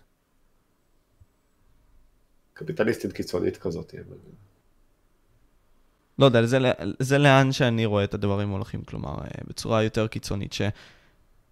כמובן שיש רוח, כמובן שיש אומנות, כמובן שיש יופי לדברים. אבל בעצם התהליך שהוא פועל מיצר והוא... אין, אין את הרנדומליות, כלומר הרנדומליות הולכת והולכת, ולדעתי היותר קובעים לך איך הדברים ילכו בשבילך הבן אדם, דרפור אתה לא שולט על הדברים שאתה עושה. אז או שעושים לך את זה, כי אומרים לך, זה, זה הכי טוב בשבילך. כלומר, אני יודע, דורן, מה מערכת העיכול שלך, אני יודע מי האישה בשבילך, אני יודע מה הבית הכי טוב בשבילך, אני יודע מה הכי טוב בשבילך מבחינה טכנולוגית, כי חקרתי את זה. Mm. זאת הכוונה שלי. אני מאוד קשה לי להגיד אותה, כי לא חשבתי עליה לפני כן. חושב תוך כדי. אני לא יודע אם אנחנו הולכים, אבל... אה, הק... אני חושב שאתה צריך לעבוד עוד קצת על, על לנסח את זה בדיוק, את מה שאתה מנסה להגיד, בצורה יותר פשוטה. כי אני אנסה עוד פעם אחרונה, ואם אנחנו לא נצליח נגיע כבר לסיום, כי אתה גם עוד כמה דקות צריך ללכת. אה, אני מסתכל על זה שהחברה שלנו היום איבדה מהתמימות, בפונדמנטל.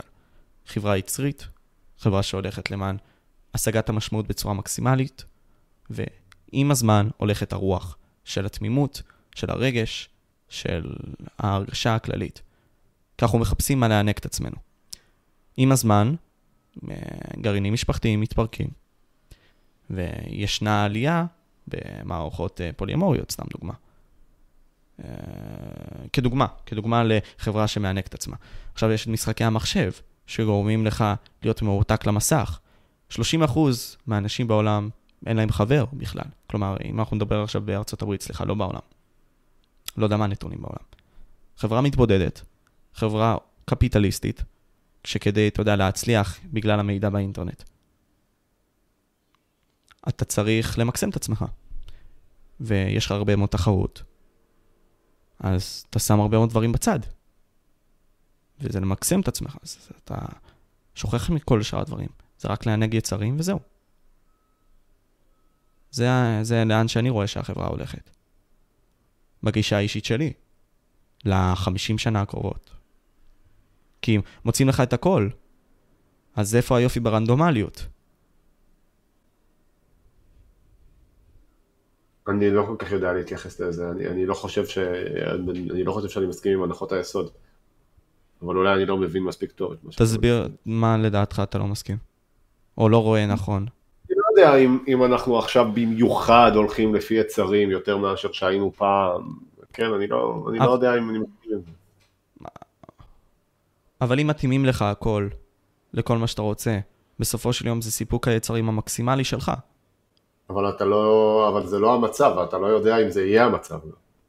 אתה רק חושב לפי איך שהדברים הולכים, נראה לך שהדברים הולכים היום, אתה אומר אוקיי זה בטח לשם הולך. אבל אני לא יודע אם זה לשם הולך.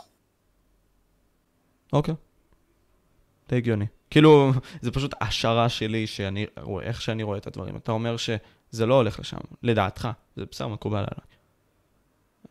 זהו. אבל, אבל מבחינה הגיונית, במידה וזה כן הולך לשם, אז זה נראה כמו משהו הגיוני שיכול לקרות? מבחינתך. במידה ואנחנו מסכימים על זה שזה יכול... לא? אני לא חושב שזה יכול לקרות. למה אתה לא רואה את זה ככה?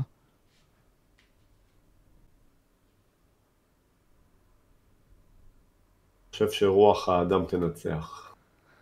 אז אולי אני כן יותר אופטימי ממך. לפחות למשהו יפה כזה הגענו. Um, איזה יופי אתה תופס בזמן האחרון שלנו? דיברנו על כל כך הרבה דברים, אתה יודע, פסימיים, יצירתיים כאלה, באים מהיצר. איזה יופי אתה תופס בעולם שלך? בעולם שאתה רואה, בעולם שאתה מרגיש, בעולם שאתה חווה. איזה יופי אתה רואה? איזה יופי אני רואה בעולם? מה אתה מוצא ליופי, בתור יופי? משהו ש... אתה יודע.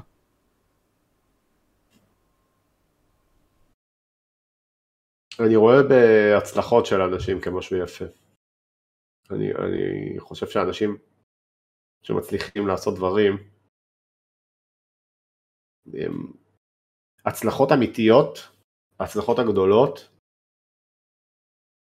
אלו הצלחות שהן הרבה פעמים בחוץ אנחנו מסתכלים ואנחנו אומרים כן זה ברור אבל uh, בסופו של דבר זה, ההצלחות הן נגד הסיכויים, רוב הסיכויים הם תמיד שלא תצליח. אז uh, באלו, בהתמדות ובעבודה קשה ובאנשים שבאמת עושים את מה שהם יכולים בשביל להגשים את המטרות שלהם, בזה אני רואה יופי. באנשים סביבך במיוחד? כלומר חברים? כן. ובכללי איזה מסר? אם אנחנו עכשיו, אתה יודע, דיברנו כל כך הרבה פסימי היום. איזה מסר היית רוצה להשאיר לאנשים הצעירים, או לאנשים ככלל שרואים את הפודקאסט הזה? אתה יודע, אולי חושבים מחשבות של, fuck, מה אני צריך לעשות בשביל להגיע לאן שאני רוצה? להגיע למשמעות כלשהי? להצליח? כל דבר, מה שאתה חושב. אל תהיו פסימיים. למה אתה חושב ככה? תמיד אפשר להוציא טוב כמעט מכל מצב. אפשר לצאת טוב כמעט מכל מצב. אנשים עושים באמת דברים יפים. לא כולם צריכים ילדות טובה או בגרות מצוינת. אנשים באמת עושים דברים מיוחדים ומעניינים, יש להם רעיונות טובים. אז אל תהיו פסימיים. הבנתי. תשמע דורן, קודם כל תודה רבה לך על הזמן שלך, אני מאוד מעריך את זה, אה, ומאוד מעריך אותך גם, כבן אדם שמנסה להראות לנו, לא יודע אם זה בהכרח רק אור, אבל אתה נותן מעצמך בשביל שאנשים אחרים יקבלו אור, ואולי יקבלו ניצוץ כלשהו. ככה אני לפחות רואה את זה.